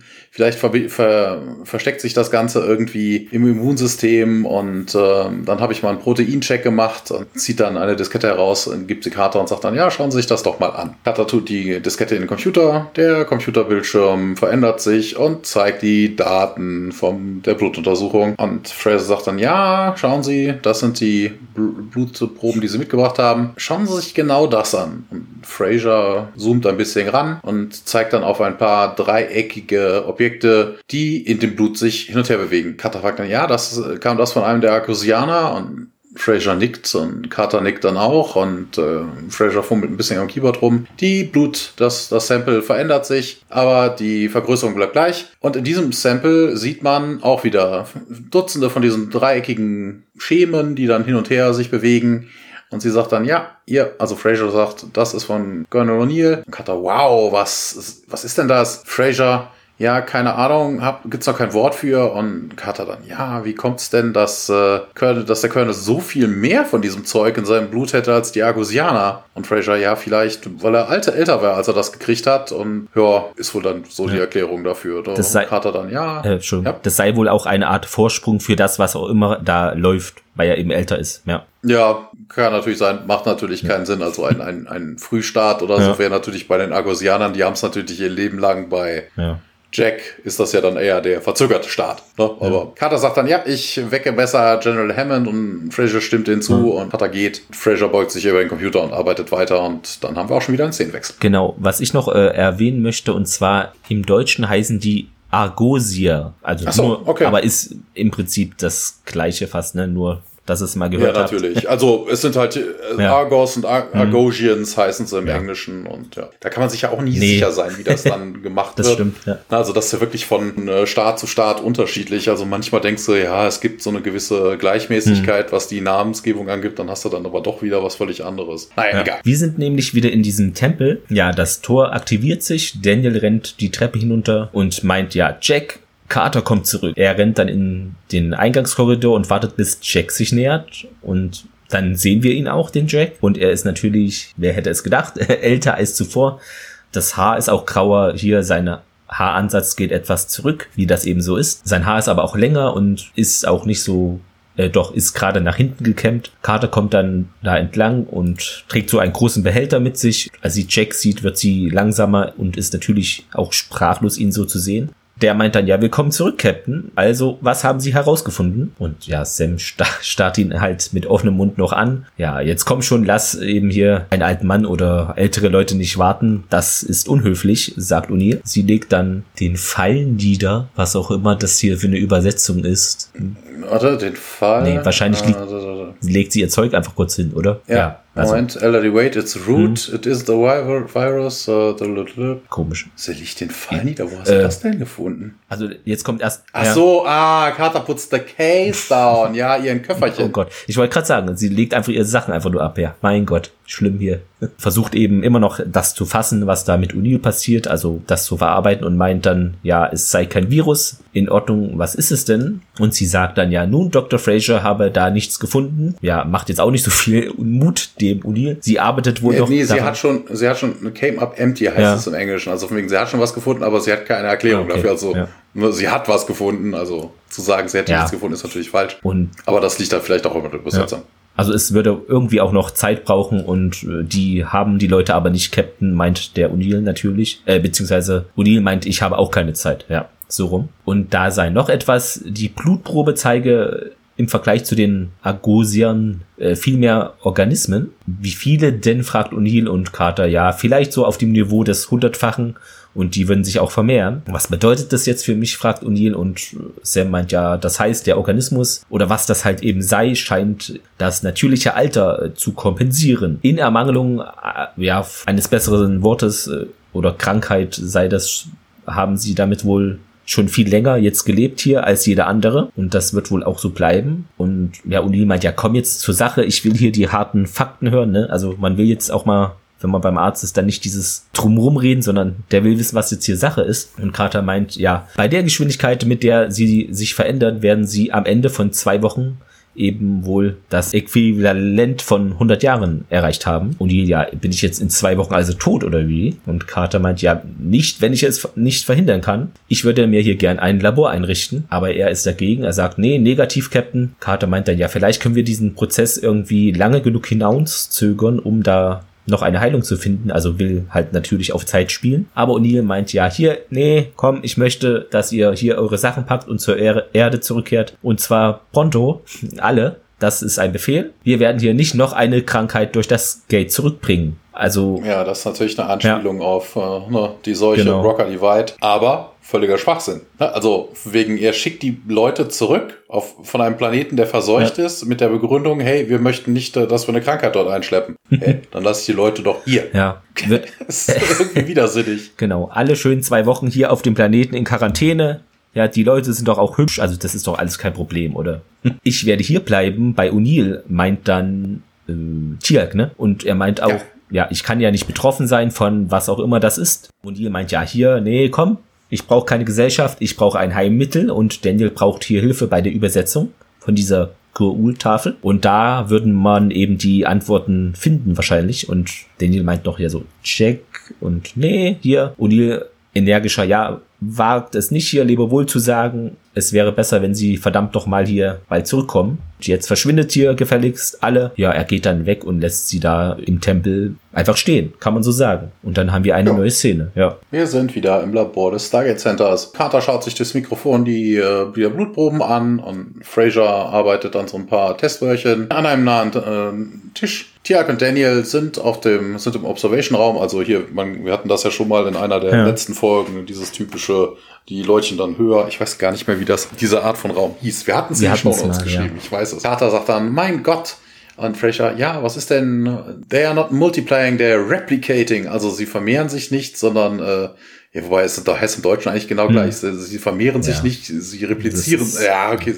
Ja, aber Daniel dann auch, ne? Was, was ist denn, was ist denn der Unterschied? Und äh, Carter sagt dann, ja, lebende Organismen vermehren sich und Maschinen replizieren. Und hier dann in Ma Maschinen in einem Körper, wie soll denn das gehen? Carter antwortet dann, ja, molekulare Maschinen, hm. die Atompartikel nehmen aus ihrer Umgebung und benutzen sie, um diese, um sich selber zu replizieren. Der Witz ist aber, unter dem Mikrofo Mikroskop ja. hat man was völlig anderes gesehen. Ja, was war? Ne, also ja. die, die, die neuen, äh, diese neuen Maschinen tauchten ja wirklich aus dem Nichts aus. Also das war mehr so eine Geschichte wie bei Deep Space Nine mit diesen selbstreplizierenden Minen, die dann ah, selber den mh. Replikator an Bord hatten, weißt du? Ja. Also man sieht nicht, dass diese Nano, dass diese Nanobots irgendwas Neues bauen, sondern da poppen einfach plötzlich neue auf. Also merkwürdig. Fraser stellt das dann auch fest, ey, sie reden über Nanotechnologie und Carter nickt und äh, Daniel fragt dann über die Lautsprecher, die sitzen ja mhm. oben, ne?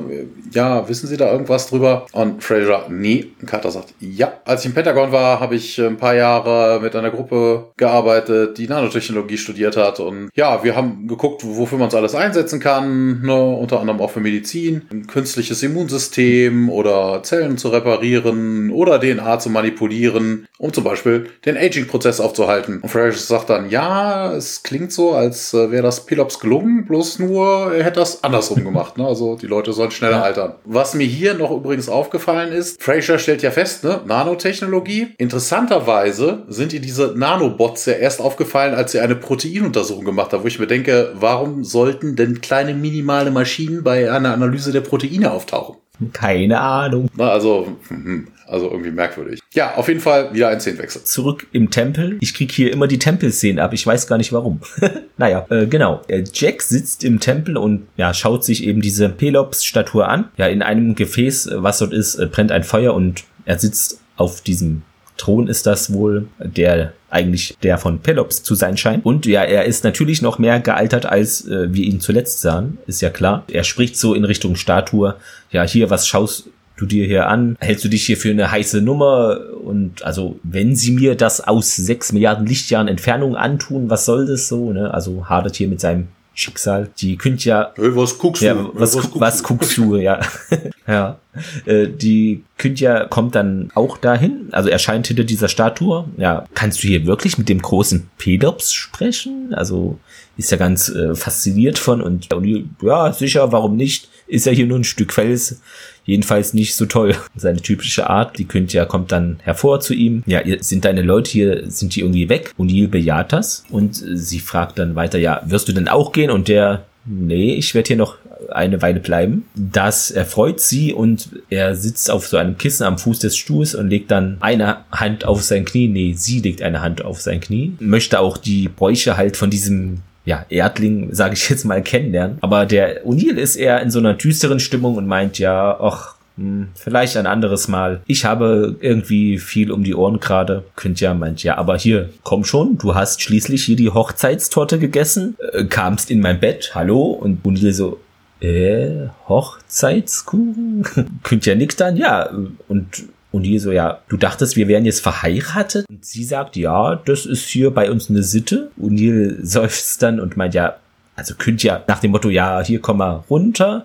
Was du gefühlt hast, das war jetzt nicht wirklich Liebe. Sowas braucht ja schließlich Zeit. Ich meine, man kann hier niemanden an einem Tag kennenlernen und dann heiraten wollen. Naja. Das ist mehr so eine, so eine Disco-Bekanntschaft. Ja. Nur von wegen, man setzt die andere Person unter Drogen und schleppt sie dann zu Hause in das eigene, weißt du, Mhm. Und ja, hat sowas äh, wie von Las Vegas, ne? Hier kennengelernt, zack, hier schnell irgendeine Heirat mit so einem Elvis-Soundtrack und dann tschüss.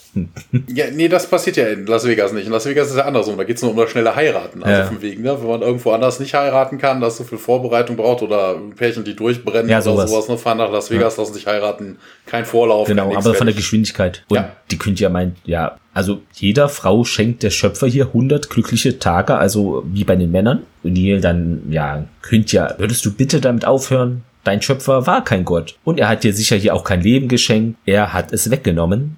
Und sie meint hier, nee, wir sind hier schließlich die Auserwählten, will das natürlich nicht wahrhaben. Hier, er hat diesen Ort für uns geschaffen, um glücklich zu sein, um zu lieben. Äh, okay. Hier dann schreit jetzt quasi, ja, hier zu, exper um zu experimentieren. Ich meine, sieh mich an, ich bin 40 Jahre alt. Oder ich war es jedenfalls. Das sind Tausende und Abertausende von Tagen. Kündja ist natürlich jetzt auch langsam mal verärgert hier. Meint ja hier, du sagst nicht die Wahrheit. Und hier meint dann, ja, die durchschnittliche Lebenserwartung betrüge 60 bis, bis 70 Jahre, aber äh, das sind ja Fake News. Zumindest in Deutschland sind wir, glaube ich, bei 85 Jahren bei Frauen und 82 bei Männern ungefähr. Deshalb. Ja, ja. ne, O'Neill ist ja kein Wissenschaftler, der weiß das A zum Beispiel nicht genau und B, die Serie ist ja schon ein bisschen ja, was älter. Vielleicht war es damals anders. Kann ja gerne mal jemand recherchieren. Und manche Menschen würden sogar 100 Jahre alt werden, sagt er. Könnt ja, ja, das ist doch absolut unmöglich hier. O'Neill führt weiter aus, Pelops war eben ein Außerirdischer, der das Volk hier benutzt habe er hat euer Leben verkürzt, um seine Neugier zu befriedigen. Kytja schaut dann auf die Statue, dann wieder zurück zu Jack. Ja, nein. Sie steht dann auf, rennt aus dem Tempel heraus, also ist da ziemlich aufgelöst und wir lösen die Sache auf und bekommen eine neue Szene. Wir sind wieder im, SGC, äh, im, äh,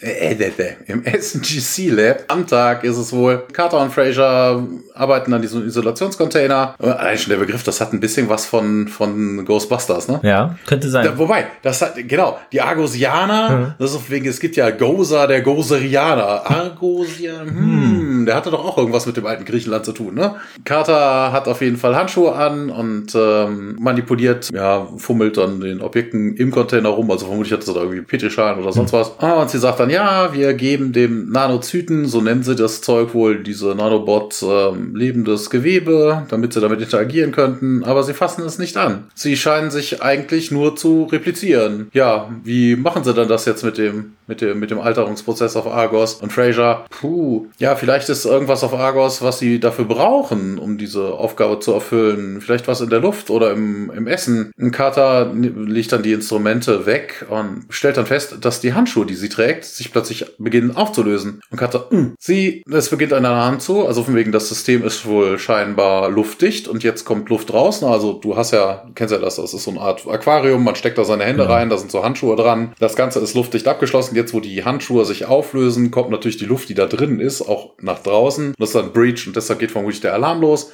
Carter zieht ihre Hände heraus, äh, schließt die Türen und äh, die Nanozyten werden im Container eingeschlossen. In der Observation Area sind Tiak und Daniel, also wieder da oben in diesem Beobachtungsraumchen sind sie, stehen dann auch auf und schauen besorgt hinunter und Tiak meldet sich über die Sprechanlage. Gibt es ein Problem, Captain Carter? Und sie, ich weiß es nicht. Dann äh, äh, bewegt sie sich zum rüber zum Waschbecken und fängt dann an ihre Hände zu waschen. Fraser, ja, hier, was denn das? Sie essen sich durch den, durch das Gummi. Man sieht wieder, man, es schwenkt, man sieht in die Isolationskammer und äh, die besagten Handschuhe zerlösen sich, also lösen sich in kleine Fitzelchen auf.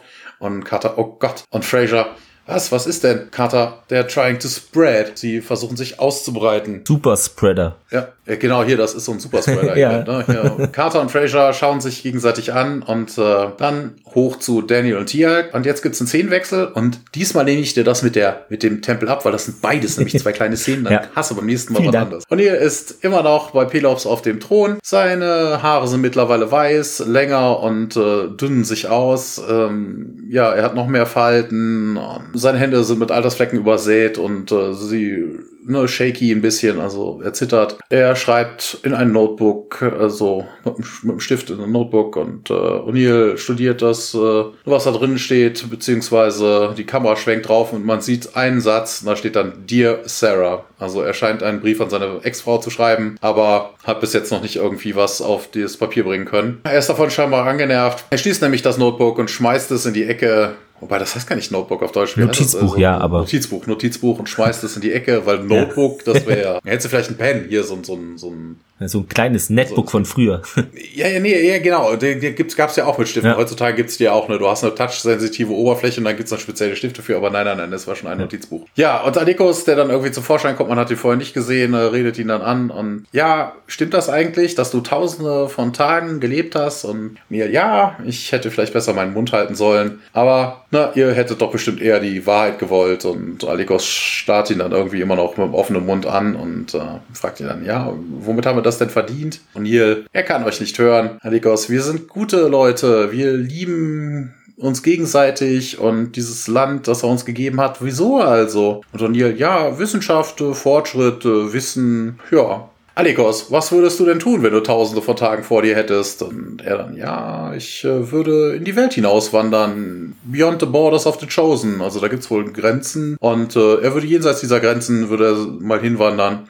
Und Neil fragt weiter, wieso? Alikos setzt sich hin und erzählt dann weiter, ja, um zu sehen, was da ist. Äh, keiner weiß das. Pelops hat uns verboten, uns dort irgendwie hinzubegeben und äh, also diese, diesen Ort zu verlassen. Und, hier, ja, und how has he done that? Also wie hat er das denn gemacht? Wo ich mir denke, hä, wie, wie hat er das gemacht? Er hat es dir einfach verboten. Er hat denen das gesagt. Also ja, so, der, wie so ein Gesetz. Alikos, Alikos hat ja nicht gesagt, er verhindert, dass wir hier die Gegend verlassen oder so. Und er hat uns halt gesagt, dass ihr da nicht gehen sollt. Aber hm. O'Neill ergänzt, er wäre nichts als ein großer, ein großes Stück äh, Rock, also Stein, eine Statue. Und ähm, Alika sagt dann, ja, er würde uns aber, er würde uns aber zerschmettern. Ja, das wäre ganz sicher. Und O'Neill, nee, das wird er nicht tun. Glaub mir, willst du das wohl tun? Und hier, schau, geh, geh hinaus. Nimm, mach einen Spaziergang, schau einfach, was passiert. Geh. Alikos schaut ihn nachdenklich an und O'Neill winkt ihn wieder weg. Also er soll halt endlich gehen. Und Alikos, ja, ich äh, könnte dann wieder zurückkommen und den Leuten erzählen. Also die Leute lehren, was ich dann weiß. In deren tausend Tagen würden sie noch mehr lernen. Und das könnten sie dann wieder ihren Kindern beibringen. Und O'Neill sagt dann, now you're talking. Also, ne, so ist es. Jo, und dann kommt zum Szenenwechsel. Die Sonne geht auf. Künja geht in den Tempel und sucht äh, nach Jack. Ja, sie findet ihn dann oben auf den Stufen zum Tor sitzen. Er steht mit dem Rücken zu ihr vor dem Tor. Ja, sein Haar ist jetzt natürlich noch weißer als zuvor und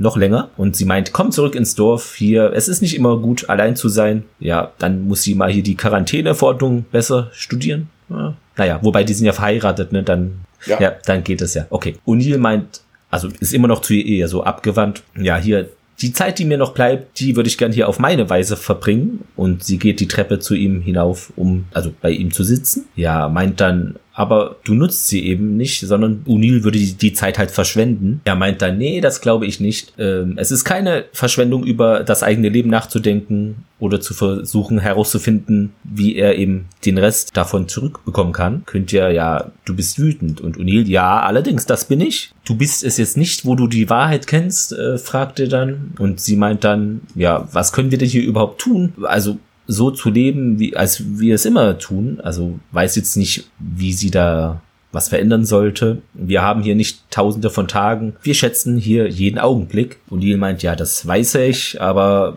in meinem Herzen bin ich ein Mann des Militärs, ein Krieger, das ist mein Leben. Und er sagt dann noch, ja, meine Ex-Frau wird dir das bestätigen. Fand ich einen sehr witzigen Hinweis. Wobei das interessant ist, weil sowas natürlich ausgeht, hättest du da mehrere Kulturen, ne? sowas wie bei den People from the Steps. Mhm, ja. Na, also da wirst du keinen Krieg führen. Also wenn man nur ein paar Tage hat oder ja. so, für so eine Kampfvorbereitung brauchst du ja schon zwei Wochen. Allerdings, ja.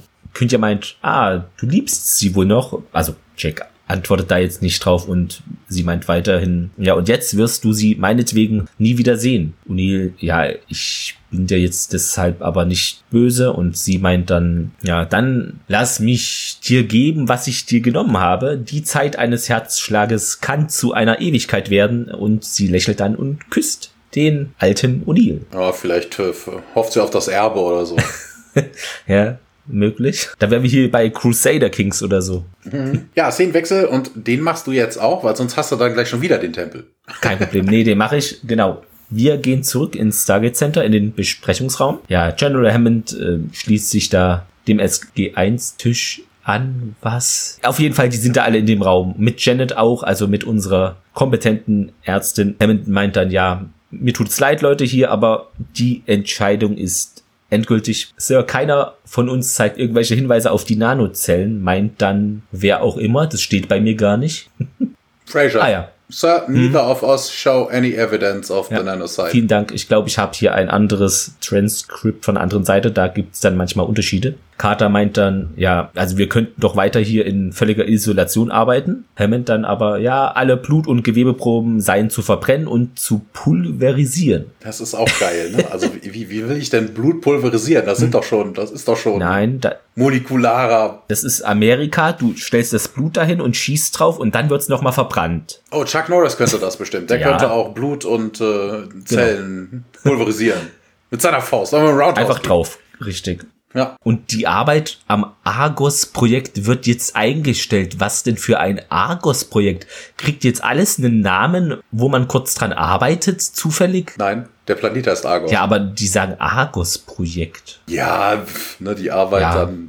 ich bin da irgendwie drüber gestolpert. Es Ja. geht um ein Projekt, was sich mit dem Planeten Argos okay. beschäftigt. Daniel dann, aber nee, hier General, sie verurteilen O'Neill und die Argosianer zum Tode. Jetzt sind es wieder Argosianer. Das, ja gut, könnte jetzt an der Übersetzung liegen. Hammond dann, ja, Captain Carter, diese Dinger scheinen künstliche Intelligenzen, also zu sein oder zu besitzen. Ist das so korrekt? Und sie meint, ja, Sir, das ist der einzige Weg, wie sie ihre Programmierung an ihre Situation anpassen konnten. Und Hammond, ja, was bedeutet, dass sie sich direkt äh, aus dieser Einrichtung heraus anpassen könnten? Und sie meint, ja, aber hier, also Carter, wenn wir die Proben vernichten, haben wir nichts, womit wir überhaupt hier arbeiten könnten. Und Hammond aber bleibt bei seiner Meinung, ja, sorry, aber tut mir leid, das Risiko wäre zu groß und das sei wohl seine endgültige Entscheidung, steht dann auf und ja, will gehen. Und Daniel ist kurz davor, es zu verlieren. Coole Übersetzung, also er ist, rastet fast aus. Also sich zu verlieren. Er haut, glaube ich, auch so auf den Tisch auch und meint, äh, ja, wir können ihn hier nicht einfach dort lassen. Hammond, ja, Dr. Jackson, Colonel O'Neill ist einer der besten Männer, mit denen ich je das Vergnügen hatte zu dienen. Also hier sind Standard-Militärphrase, würde ich fast sagen. Ja. ja, es wird ein großer Verlust für dieses Land und für uns alle in diesem Raum sein. Aber ich bin mir sicher, er würde nicht zögern, für sich selbst diese gleiche Entscheidung zu treffen, die ich jetzt treffe. Okay. Ja, und dann bekommen wir einen Szenenwechsel. In meinem Transkript steht so wie Carter, ne, also Hammond walks away, Tiak looks angry, Carter resigned. Res to resign ist ja eigentlich, ne, ich kündige, aber Ja. ist, äh, die Doppelbedeutung ist halt cool, ne, sie, sie, ne, aufgegeben, Ja. guckt sie halt. Egal, ja, wir kommen wieder zurück nach Argos, wir sind in dem Tempel, O'Neill sitzt immer noch vor dem Stargate oder schon wieder. Er guckt auf ein kleines Gerätchen hinunter, das, äh, ja, ist vermutlich. Also hier steht zwar Video Communicator, Nee. aber für einen Nee. Communicator ist das so One-Way, ist mehr so ein kleiner Video, Video Richtig, das ist so ein Mini-DVD-Player oder so, was ganz kleines für die Zugfahrt und gab's früher, ja. Mit dem Funkempfänger, Ja. also da ist eine Antenne dran. Also konntest du bestimmt unterwegs den Super Bowl Genau. gucken oder so. Ja, Carter ist auf dem Bildschirm zu sehen und ja, wir arbeiten mit Computermodellen und praktischen Simulationen. Aber Sir, wenn ich ehrlich bin, äh, das könnte Jahre dauern. Und Daniel mischt sich dann auch an, ist dann auch auf dem Bildschirm zu sehen. Der General hat befohlen, dass äh, Gate Travel to Argos ähm, verboten sei für die nächsten äh, äh, Millennia. Aber wir können Objekte durchsenden. Also wenn sie irgendwas brauchen, ne, ruf nur an und sagt dann zu Tia, ja, ihr sagt doch auch mal was. Und Tia kommt dann, ist dann auch zu sehen. Und Colonel, ich habe sehr viel von Ihnen gelernt. Dankeschön. Carter wieder zu sehen. Ja, wissen Sie, Abschiede hasse ich. Nils äh, Hände zittern und äh, ja, ist irgendwie so ein bisschen Standbild. Er schaut sich alle Leute nochmal genau an. Er sagt aber nichts. Er drückt einen Knopf und das Gerät schaltet sich aus. Und, und ihr guckt dann immer noch auf diesen, diesen leeren Bildschirm. Interessanterweise, als er auf diesen Power-Knopf drückt, es gibt ja so ein typisches Geräusch, wenn so einen Videorekorder, während er spielt, ausmacht. Und genau so klang das. Also vermutlich macht das Gerät überhaupt gar keine Geräusche und die haben halt Ja. einfach nur irgendwas aus der Tochter genommen, was sie so hatten. Jetzt folgen direkt zwei kleine Szenenwechsel. Man sieht einmal den Tempel von außen. Ein paar Dorfbewohner kommen an und haben wohl irgendwelche, also haben Früchte und ähnliches dabei, also so Plates mit Früchten und was nicht noch alles dabei ist. Wir sind dann wieder im Tempel und äh, ihre Opfergaben legen sie an die Basis der Statue und äh, O'Neill mittlerweile, ne, wir hatten ja gesagt, lange weiße Haare, die Altersflecken. Er humpelt rüber zu Cynthia, Alexos und äh, Alexos und Tethys und Daniel, ne, der jetzt aussieht, als wäre er elf, fragt dann, hey, was soll denn das? Und Alexos, ja, deine Leute haben nicht genug Wissen, um uns zu helfen und wir müssen deshalb Pelos bitten, zu uns zurückzukommen. Und Daniel, nein, Na, er ist richtig ärgerlich und äh, nimmt dann einem jungen Mann eine von diesen Platten aus der Hand und wirft sie zu Boden. Ah, die Platte zerspringt, äh, die Villager, die Dorfbewohner springen auf und rufen O'Neill dann weiter. Der alte Pelops gibt einen Rat's Ass, sagt er im Englischen, also mhm. vermutlich einen Scheiß, äh, aber über auf ja. die Dinge, die ihr liebt. Er hat euch, er hat eure, euer Volk entführt, wollte euch hier und brachte euch zu anderen Welten, um euch zu benutzen als Sklaven. Und Alexos äh, da kannst gar nicht glauben. Pelops glaubt, dass wir seine Sklaven sind. Und ähm, vor allen Dingen ähm, hätte hier vielleicht so Experimentier oder hier so Ratten oder sowas. Er, ja, ne? ja, er sagt ja. Rats Ass, also Lab Rats ja, genau, oder sowas, hätte mehr ne? aber damit können die ja vielleicht nichts anfangen. Also was ja, Labor okay. ist, wissen die ja auch nicht vielleicht unbedingt. Die Dorfbewohner schauen sich immer so ein bisschen an und ne, scheinen ein bisschen besorgt. Alexos äh, nimmt Daniel auf jeden Fall in den Arm und sagt dann, wenn dem so ist, werde ich keiner der Auserwählten mehr sein. Und die anderen Dorfbewohner alle mit völligem Erstaunen und Tethys sagt dann aber mit Tränen in den Augen, ich auch nicht. O'Neill starrt die Statue mhm. an und äh, ja, das wäre genau die Nachricht, die man senden wollen würde. Und wieder ein Szenenwechsel. Diese Dorfbewohner ziehen dann noch mit den Seilen und diese Statue wird praktisch ja. ja. Sie haben Seile, muss ja sagen, ja. die haben Seile ja. um die Statue dann gelegt. Also die Szene beginnt damit, dass die Dorfbewohner halt an Seilen genau. ziehen, die sie um die Statue gelegt haben. Kennt man vielleicht aus der DDR, ne, ja. so Stalin denken. Ich hatte mir nicht DDR notiert, sondern wie damals bei Saddam oder Gaddafi. Ja, Saddam ist auch ein gutes Beispiel, ja. Ich weiß nicht, wie es dir ging, aber mir ging es so bei dieser Szene. Ich fand diesen Sinneswandel, also von diesen ganzen Dorfbewohnern irgendwie so null glaubwürdig, außer bei Alekos, beziehungsweise dann auch seiner Frau, denn der war ja vorher auch schon eher skeptisch gegenüber diesen ganzen Sachen hier mit, wir haben hier so eine Barriere und hat dem Udil ja da auch zugehört. Deshalb, das kam mir irgendwie so nicht glaubwürdig vor bei den anderen. Ja. Also bei Kültier hätte ich es auch hm. verstanden, ne? Von wegen als seine ja. Ehefrau. Ja. Dass auf alle auf einmal, okay, hier äh, kein richtiger Gott. Welche Motivation, welchen Grund? Naja. Wir sind jetzt äh, an einem Strand in der Nähe von dem Dorf. Jack und Kynthia gehen in der Abenddämmerung da am Wasser spazieren und O'Neill meint, ja, du hast also ein Herz für alte, ältere Männer, hä? Und dann fragt O'Neill, ja, was ist das irgendwie? Und Kynthia meint, ja, wir sollten vielleicht zurückgehen, denn man habe sich zu weit vom Dorf entfernt. Also das, was vorhin auch der Alekos ansprach, dass es da wohl eine Barriere gibt oder beziehungsweise die da eben einen Punkt nicht überschreiten sollen. Genau, ein Verbot, ja. ja. Genau, Pelops verbietet das, äh, meint sie noch.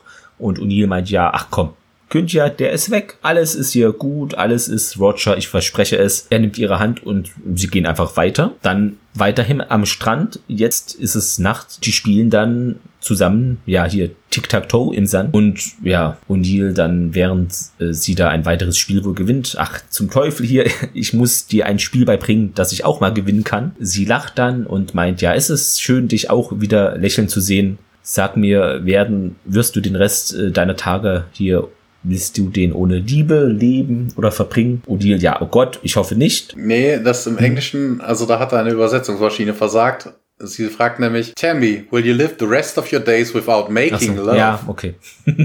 das macht auch mehr Sinn, ja. Aber O'Neill ergänzt doch, ja, wir würden irgendwie wahrscheinlich nur ohnmächtig werden und tief schlafen. Dann fällt ihm aber ein, also es ist dunkel und irgendwie sind doch alle wach und er meint auch, hey, wieso sind wir jetzt nicht auch hier bewusstlos oder schlafend. Das hätte doch schon längst passieren müssen, Kyntja. Und wieso schlafen wir nicht? Dann sind wir auch wieder in diesem Dorf hier, Argos. O'Neill und Kyntja kommen am, am Dörfchen an. Ne, die Sonne scheint wieder. Aber alle Leute schlafen immer noch und liegen auf dem Boden herum. Und Kyntja stellt dann auf fest, ne, keiner ist aufgewacht. Und O'Neill, ja, ne, wieso nur wir? Ne, wie wichtig war denn vielleicht diese Regel, das Dorf nicht zu verlassen? Und äh, Kyntja sagt, ja, das war Pelops erstes Gesetz. O'Neill, ja, was auch immer uns äh, normalerweise ausnockt, ist wohl dann eben wohl nur hier. Und ne, ja, was könnte das sein? Ne, also, nee, sie fragt what, also ja. was. Ne? Und O'Neill, ich äh, wette, du und ich sind wach geblieben, weil wir außerhalb der Reichweite von diesem, was auch immer waren. Ne? Wir, die Lösung, die Heilung wäre vielleicht ganz leicht, dass man sich einfach entfernt. Wir bleiben außer, außer Sichtweite, also wegen Out of Proximity, also aus, wir bleiben einfach außerhalb der, der, des Nahbereichs und dementsprechend gibt's dann auch keinen Tiefschlaf. Wenn sie alle hier bleiben, they all stay here, they get no wake-up call. Ja. Ne? Also wenn sie hier bleiben, kriegen sie dann keinen, keinen Aufwach-Call. Ja, es müsste wohl eine andere Variable geben, irgendeinen anderen, eine andere, eine andere Veränderung. Aber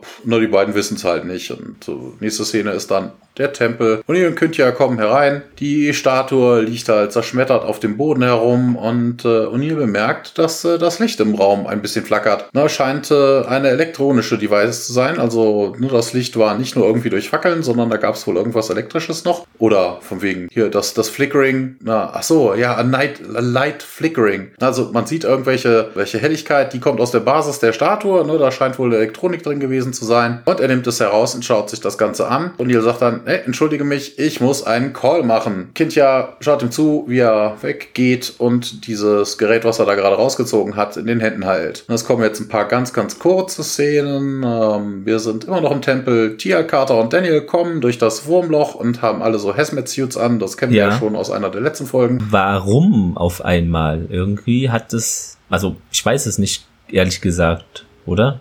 Ja, also ne, Neil hat halt rausgefunden, woran es vermutlich hm. liegt und dementsprechend hat sich Hammond wohl überzeugen lassen. Aber es hat ja auch beim letzten Mal etwas länger gedauert, bis die Viren, diese da, also die, die Naniten, ja. diese da hatten, ja auch das, das, äh, die Handschuhe okay. angegriffen haben. Das passiert ja nicht von jetzt auf gleich. Also wie dem auch sei. Der ältere O'Neill grüßt sie und äh, die setzen dann ihr Equipment ab und äh, O'Neill sagt dann, ja, hier, willkommen zurück, Kinder. Hm. Gut, euch zu sehen. Alle starren ihn an und äh, er sagt, ja, nee, macht euch keine Sorgen. Ein bisschen Prostata-Probleme die er jetzt nicht weiter erläutern wollte, wäre es halt gar nicht, ja, wäre es gar nicht so schlimm. Und, und ihr, der immer noch diese, dieses Gerät trägt, ähm, winkt ihnen zu, dass sie ihm folgen sollten. Und wir sind immer noch im Tempel. Mittlerweile ist wohl ein bisschen Zeit vergangen.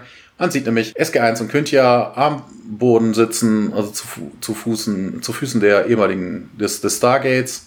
Die schauen sich das Gerätchen an. Die Hazmat Suits haben sie mittlerweile wohl ausgezogen und Carter sagt dann, ja, ich hatte recht, es ist ein Transmitter. Daniel, ja, da waren auch äh, zwei Sets von Glyphen und äh, die hätten wir bis jetzt irgendwie nicht übersetzen können, bis Tialk herausgefunden hat, dass es gar keine Wörter sind, sondern Tialk sagt dann, in fact, Numbers. Also mhm. es werden Nummern. Carter, zwei verschiedene Frequenzen. Eine, um die Dorfbewohner schlafen zu schicken und eine, um die Nanozyten zu aktivieren. Also eine, um die zu schlafen zu bringen und die Nanozyten zu aktivieren. Die scheinen wirklich nur zu laufen, wenn sie schlafen. Und die zweite, um das alles auszuschalten für den Tag was ja auch eigentlich Sinn macht. Ne? Also wenn du den Metabolismus eines Menschen so dermaßen erfordert, da sitzt du ja vielleicht den ganzen Tag auf dem Klo oder trinkst den ganzen Tag nur oder isst den ganzen ja. Tag nur oder sowas. Ne? Dementsprechend abends werden die, werden die runtergefahren, die Anozyten werden aktiviert, der Körper altert und am nächsten Tag ist alles schon ein bisschen anders. Daniel sagt dann, als du die Statue zerbrochen hast, also als when you, ist vermutlich im Deutschen, wenn ihr, als ihr die mhm. Statue zerbrochen habt, müsst ihr den Wake-up-Call, also den Wecker beschädigt haben. Und, und ihr fragt dann, ja, können sie das Ding kalibrieren, sodass es die Leute wieder aufweckt? Projekt und Carter, nie wäre sinnlos, aber sie könnte das Equipment, was man mitgebracht hätte, benutzen.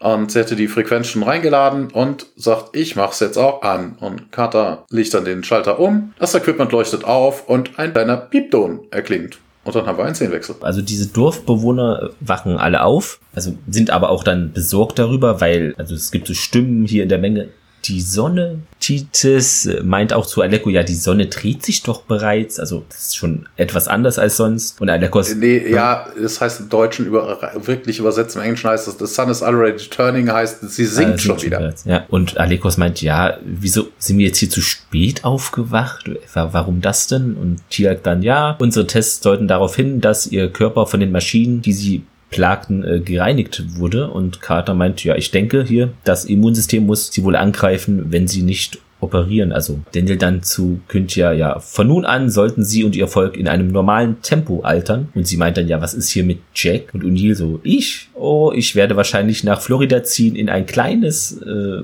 Altersheim. Carter dann, ja, äh, sie würden dort in ihrem Alter aber ziemlich fehl am Platz sein. Und O'Neill fragt, wieso das denn? Und ich sehe doch aus wie mein Großvater. Carter dann, ja, sehen ist hier das entscheidende Wort. Wenn unsere Hypothese richtig ist, dann sollten die Nanozyten in ihrem System nun wieder den Alterungsprozess initiieren äh, imitieren und sie waren nicht dazu gedacht, den Prozess in einem ausgewachsenen Erwachsenen zu beginnen. Ja, was aber totaler ja. Quatsch ist. Also ne, die Nanozyten haben sich ja alle Mühe mhm. gegeben, die haben sich ja repliziert wie blöde, es waren ja deutlich mehr in Jack drin, damit sie das dann eben halt auch das kompensiert machen wird. können. Ja. Ne, aber vor allen Dingen, warum sollte es mehr Nanozyten für einen erwachsenen Menschen brauchen als für ein Kind? Also ja, okay, es gibt mehr Zellen Ja. ja. an erwachsenen Menschen, aber äh, also das ist völliger Quatsch, dass sie das irgendwie nur imitieren sollten. Also vor allen Dingen, wie imitierst du das? Du musst ja trotzdem die Haut und Ja, alles altern lassen. Ist ja nicht so, als würdest du plötzlich irgendwie so Mimikry-mäßig dann nur dein Aussehen ändern können, wie so ein Suliban oder sowas. Ja, wer weiß. O'Neill dann, ja, meint auch, was willst du mir jetzt hier damit sagen? Und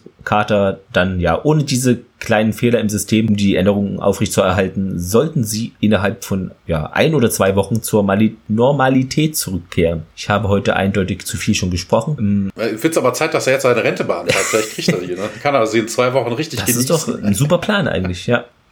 Kündja meint dann, ja, das sind doch wunderbare Neuigkeiten. Also das mit der Rente. Ja, O'Neill dann im Beisein von Kündja, ja, ich weiß nicht so recht. Also ich hatte mir irgendwie mich auf ein kleines Shuffleboard mit den Jungs gefreut. Ist wohl Ruhestand gemeint, oder? Nee, Shuffleboard ist so eine, ähm, kennst du, wie heißt denn das? Curling ist so ähnlich. Okay. Diese Sportart, ne, wo du dann irgendwie Ja. wisch, wisch, wisch und dann irgendwie. Echt, da gibt's doch so eine andere Sportart, die so ähnlich ist? Ja, ich weiß nicht, vielleicht nennt sich das, äh, vielleicht nennt sich das im Trocknen, weil das machst du Curling, machst du ja auf dem Eis. Genau. Und dieses Shuffleboard ist meistens so an Bord von irgendwelchen alten, äh, von Ja. so, so Luxuslinern oder Okay. so. Weißt du, da können sich alte Leute dann da entspannen. Das passiert halt an Land und auf Deck. Wahnsinn, wieder was So. gelernt. Ich lerne hier im Podcast eine neue Sportart kennen. Sehr gut. Ja, ist vermutlich so ein Unterschied wie Kegeln und Bowling, weißt du, das ist im Prinzip ja auch genau dasselbe. Es sind unterschiedliche Pins, es Ja. sind unterschiedlich viele Pins, die Kugeln sind ein bisschen anders. Noch eins ohne. Ja. Kündja meint ja, gehst du dann jetzt wieder? Und Jack blickt dann zu seinen Teamkollegen und lässt sie wissen, dass er einen Moment hier mit Kündja allein sein möchte. Sam nickt den anderen mit dem Kopf zu und deutet an hier, also lass die mal kurz hier sich unterhalten, verabschieden und Kündja, ja, du wirst also nicht hier bei mir bleiben. Und O'Neill verneint, nein, das werde ich nicht. Aber er hätte es doch auch wie Daniel machen können hier. Ciao, ich bin weg. SG1 ist mir völlig egal und er ist ja auch quasi laut Brauch dort auf diesem Planeten, soll man ja auch re respektieren, ist er ja schon verheiratet auch, ne? Also, Ja, also bitte, bitte. Ne, so ein Nerd wie ein Daniel, der noch nie eine Frau nackt gesehen hat, das kannst du ja wohl nicht mit dem Jack vergleichen. Außerdem hat er ihr doch lang und breit erklärt, einen Tag kann man sich doch nicht verlieben. okay. Ja, aber er hätte ja noch ein paar, mal zwei Wochen Quarantäne hatte er noch. Ja. Kündja meint dann, ja, was wird denn jetzt hier mit uns geschehen, wenn du Pelops äh, zurückkehrst? Also wahrscheinlich, wenn du Pelops den Rücken kehrst, würde hier mehr mit. Ja. What will happen to us now if Pelop returns? Ach so, also nee. was wird mit uns geschehen, wenn Pelop Ah, zurückkommt? Und, und Neil meint, ja, nee, das glaube ich nicht, dass das, passiert. Aber für den Fall der Fälle, also würden sie dann Colt Sievers holen, werden wir ab und zu hier, ja, ein paar Leute schicken, die nach euch sehen. Und könnt ja, äh, ja, mein Herz, also ist noch verliebt hier, würde sich freuen, wenn du einer von denen wärst, die dann nach uns schauen. O'Neill dann, liebe Kündja, ich habe so viel von dir gelernt. Ich werde jeden Tag meines Lebens nun zu schätzen wissen, wegen dir. Wobei das sehr cool ist, ne? Hier sagen sie nicht, wie bei den Nox verbuddelt das Tor oder so, dann kann auch keiner durchkommen. Aber mit den Naniten kann man vielleicht noch was anfangen, weißt du? Mhm. Dann kann man ah, geile Waffen rausbasteln, deshalb muss das Tor unbedingt offen bleiben. Und es sind viele hübsche Leute, hat Daniel gesagt. Also oh, ja, das kann natürlich auch. Faktor zwei. Ja. Ja. ja, sie lächelt, die könnt ja aber auch so ein wenig traurig ist sie auch. Seit tausenden von Tagen, was auch immer das heißt. Wie ist es im Englischen? Also es wird wohl lange dauern oder sowas. Ja, for thousands of Okay. days, also sein ganzes Leben Ach halt. so, ja. Und O'Neill meint, ja, das hoffe ich sehr. Ihr seht, die Folge verwirrt mich auch etwas. Und äh, sie lacht auch, meint, ja, das ist doch hier fast eine Ewigkeit. Und O'Neill, ja, beinahe. Er gibt ihr einen Kuss auf diese Wange und komischerweise hier zum vielleicht ersten Mal haben wir ein Standbild dann von dieser Szene und ein Fade-out. Wobei man ja sagen muss, die haben den Argusianern damit keinen Gefallen getan. Ja, Ja, wenn du es überlegst, so eine Frau, die jetzt innerhalb von, was ich was, zwei, drei Tagen oder so ein Baby austrägt, ne, null Problem, und die Hälfte der Zeit auch noch einen Tiefschlaf davon verbringt oder so, Mhm.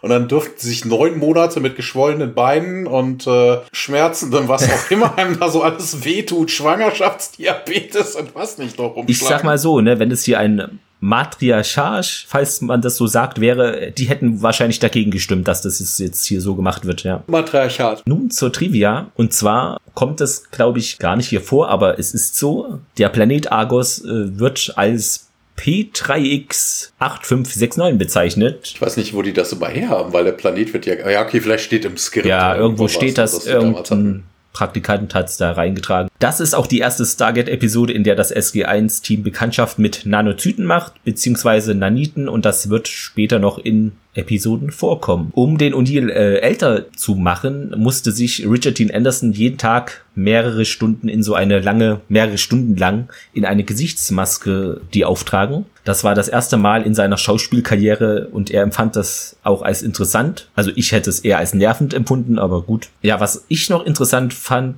ähm, diese Serie wollte ich schon sagen, diese Episode, mein Gott, der fehlen 16 Minuten. Deshalb ist sie so, wie sie ist. Die wurden nämlich äh, rausgeschnitten. Okay. Laut Richard Dean Anderson war der Dreh der Folge, also zumindest 98, bis dahin sein Lieblingsdreh als Schauspieler. Allerdings wurde eben der Episode seiner Meinung nach letztlich nicht die Vollständigkeit gegeben, also in Gänze gegeben. Durch die starke Kürzung würden auch viele Teile von seinem Alterungsprozess fehlen am Ende. Star Trek und DS9, also hatten auch viele Folgen, wo jemand plötzlich altert, aber da will ich gar nicht hier reinreden. Grüße an Trek am Dienstag an der Stelle. Und genauso gab es wohl eine Akte X Folge namens Dot Khan. Da sind Mulder und Scully gealtert. Konnte ich mich jetzt auch nicht richtig dran erinnern, aber auf jeden Fall Grüße an den Akte X-Cast natürlich auch zurück. Ja, ansonsten von meiner Seite aus, ich habe ja schon alles eigentlich in der Folge untergebracht, das tue ich ja, ja eigentlich immer. Ich habe noch Kleinigkeiten. Jo, hau rein. Äh, das wusste ich, also hatte ich gar nicht auf dem Radar, aber anscheinend gibt es noch zwei andere Stargate-Episoden, die Shakespeare-Titel haben oder sich darauf beziehen, und zwar Atlantis Staffel 4, This Mortal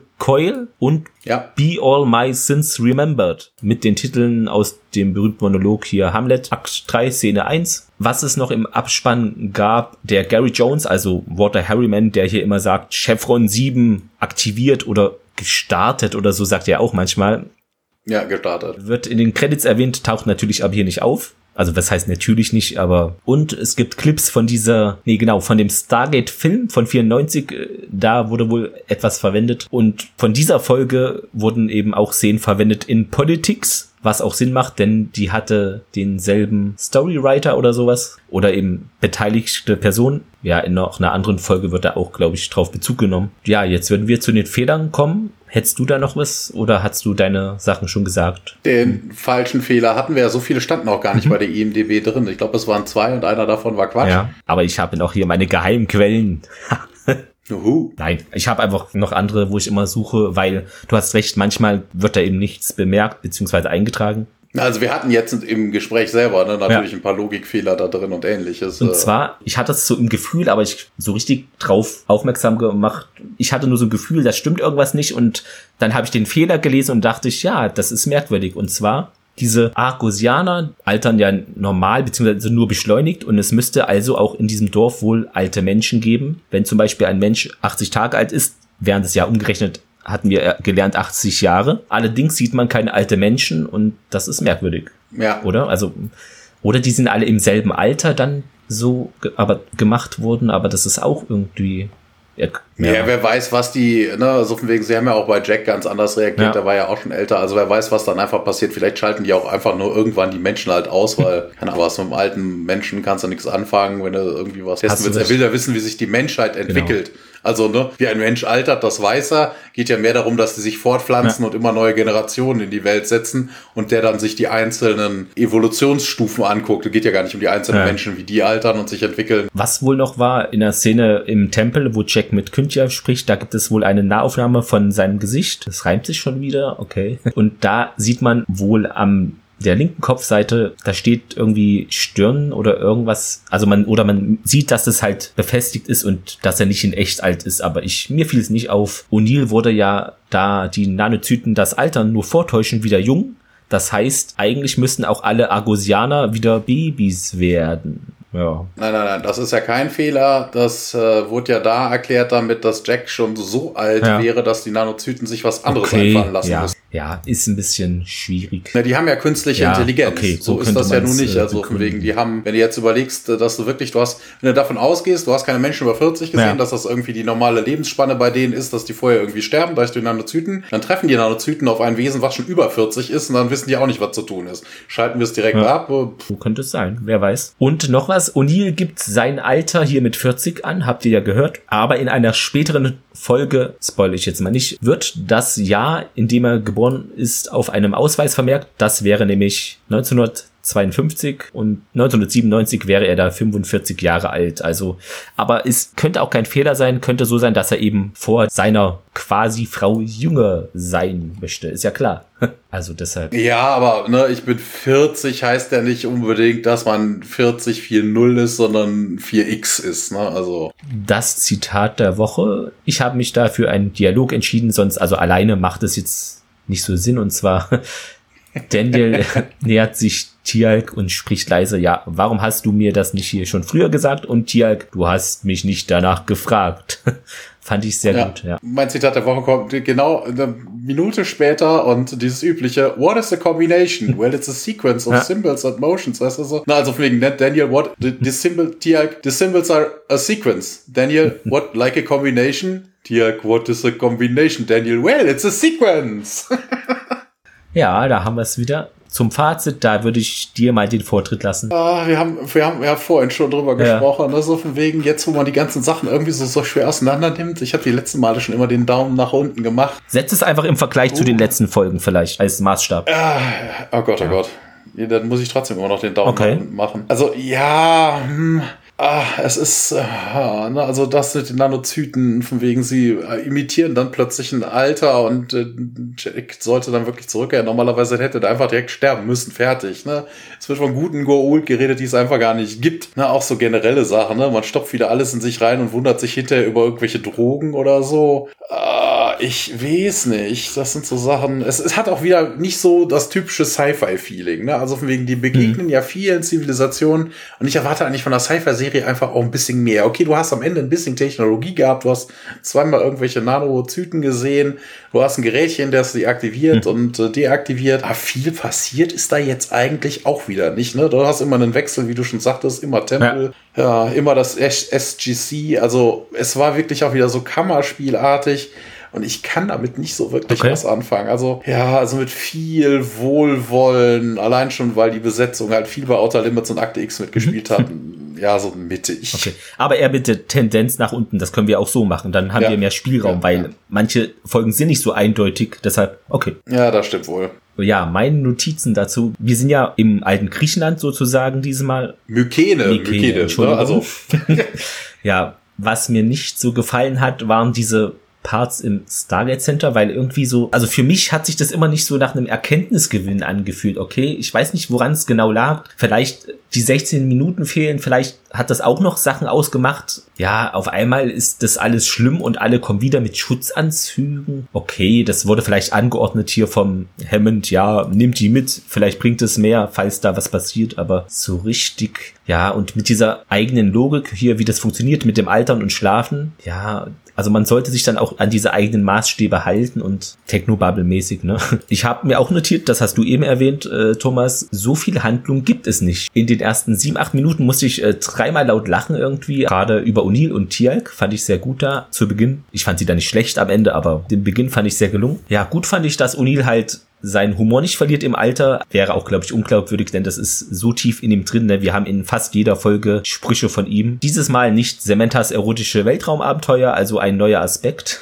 ja. ja, diesmal sind es Jacks genau. erotische Weltraumabenteuer. Die Ausstattung, Gewänder, ja, waren schon okay und gut. Das Altern von O'Neill, O'Neill, ja, okay, es gibt Besseres, aber auch Schlechteres fand ich, also kann man so machen. Irgendwie, ich hatte, die, ich weiß nicht, ob ich diesen Tempel schon gesehen habe in die Seuche oder ob die von außen alle ähnlich aussehen, wirkte so. Das ja alles irgendwie griechisch ja. angehaucht, ne? Also die sehen ja alle relativ selber gleich aus, ne? Also und du hast ein schiefes, du hast ein Dach, ein Spitzdach mhm. und du hast ein paar Säulen. Fertig. Ja, irgendwie halt eine klassische Filler-Episode aus meiner Sicht. Kann man sehen, ist okay. Wenn man sie überspringt, tut es nicht weh. Ja, Daumen zur Seite, also würde ich sagen, ja. Dann sind wir auch für heute durch. Haben wir es geschafft hier. Dieses Mal an einem Mittwoch. Aber ihr hört es natürlich wieder am Sonntag, also frühestens. Ja, ja mit anderthalb genau. Wochen. Ich habe dieses Wochenende keine Zeit, deshalb diesmal ein bisschen vorgezogenes Aufnehmen. Ja, dann, wenn ihr etwas habt, auch gerne Kritik äußern oder wenn ihr weitere Anmerkungen zur Folge habt, ihr seid da ja natürlich auch tief drin im Thema, denke ich mal, teilt uns das gerne mit, auch wie euch die Folge gefallen hat oder die Handlung. Ja, bewerten könnt ihr uns bei Apple Podcast. Ich sage immer iTunes ist natürlich Apple Podcast jetzt und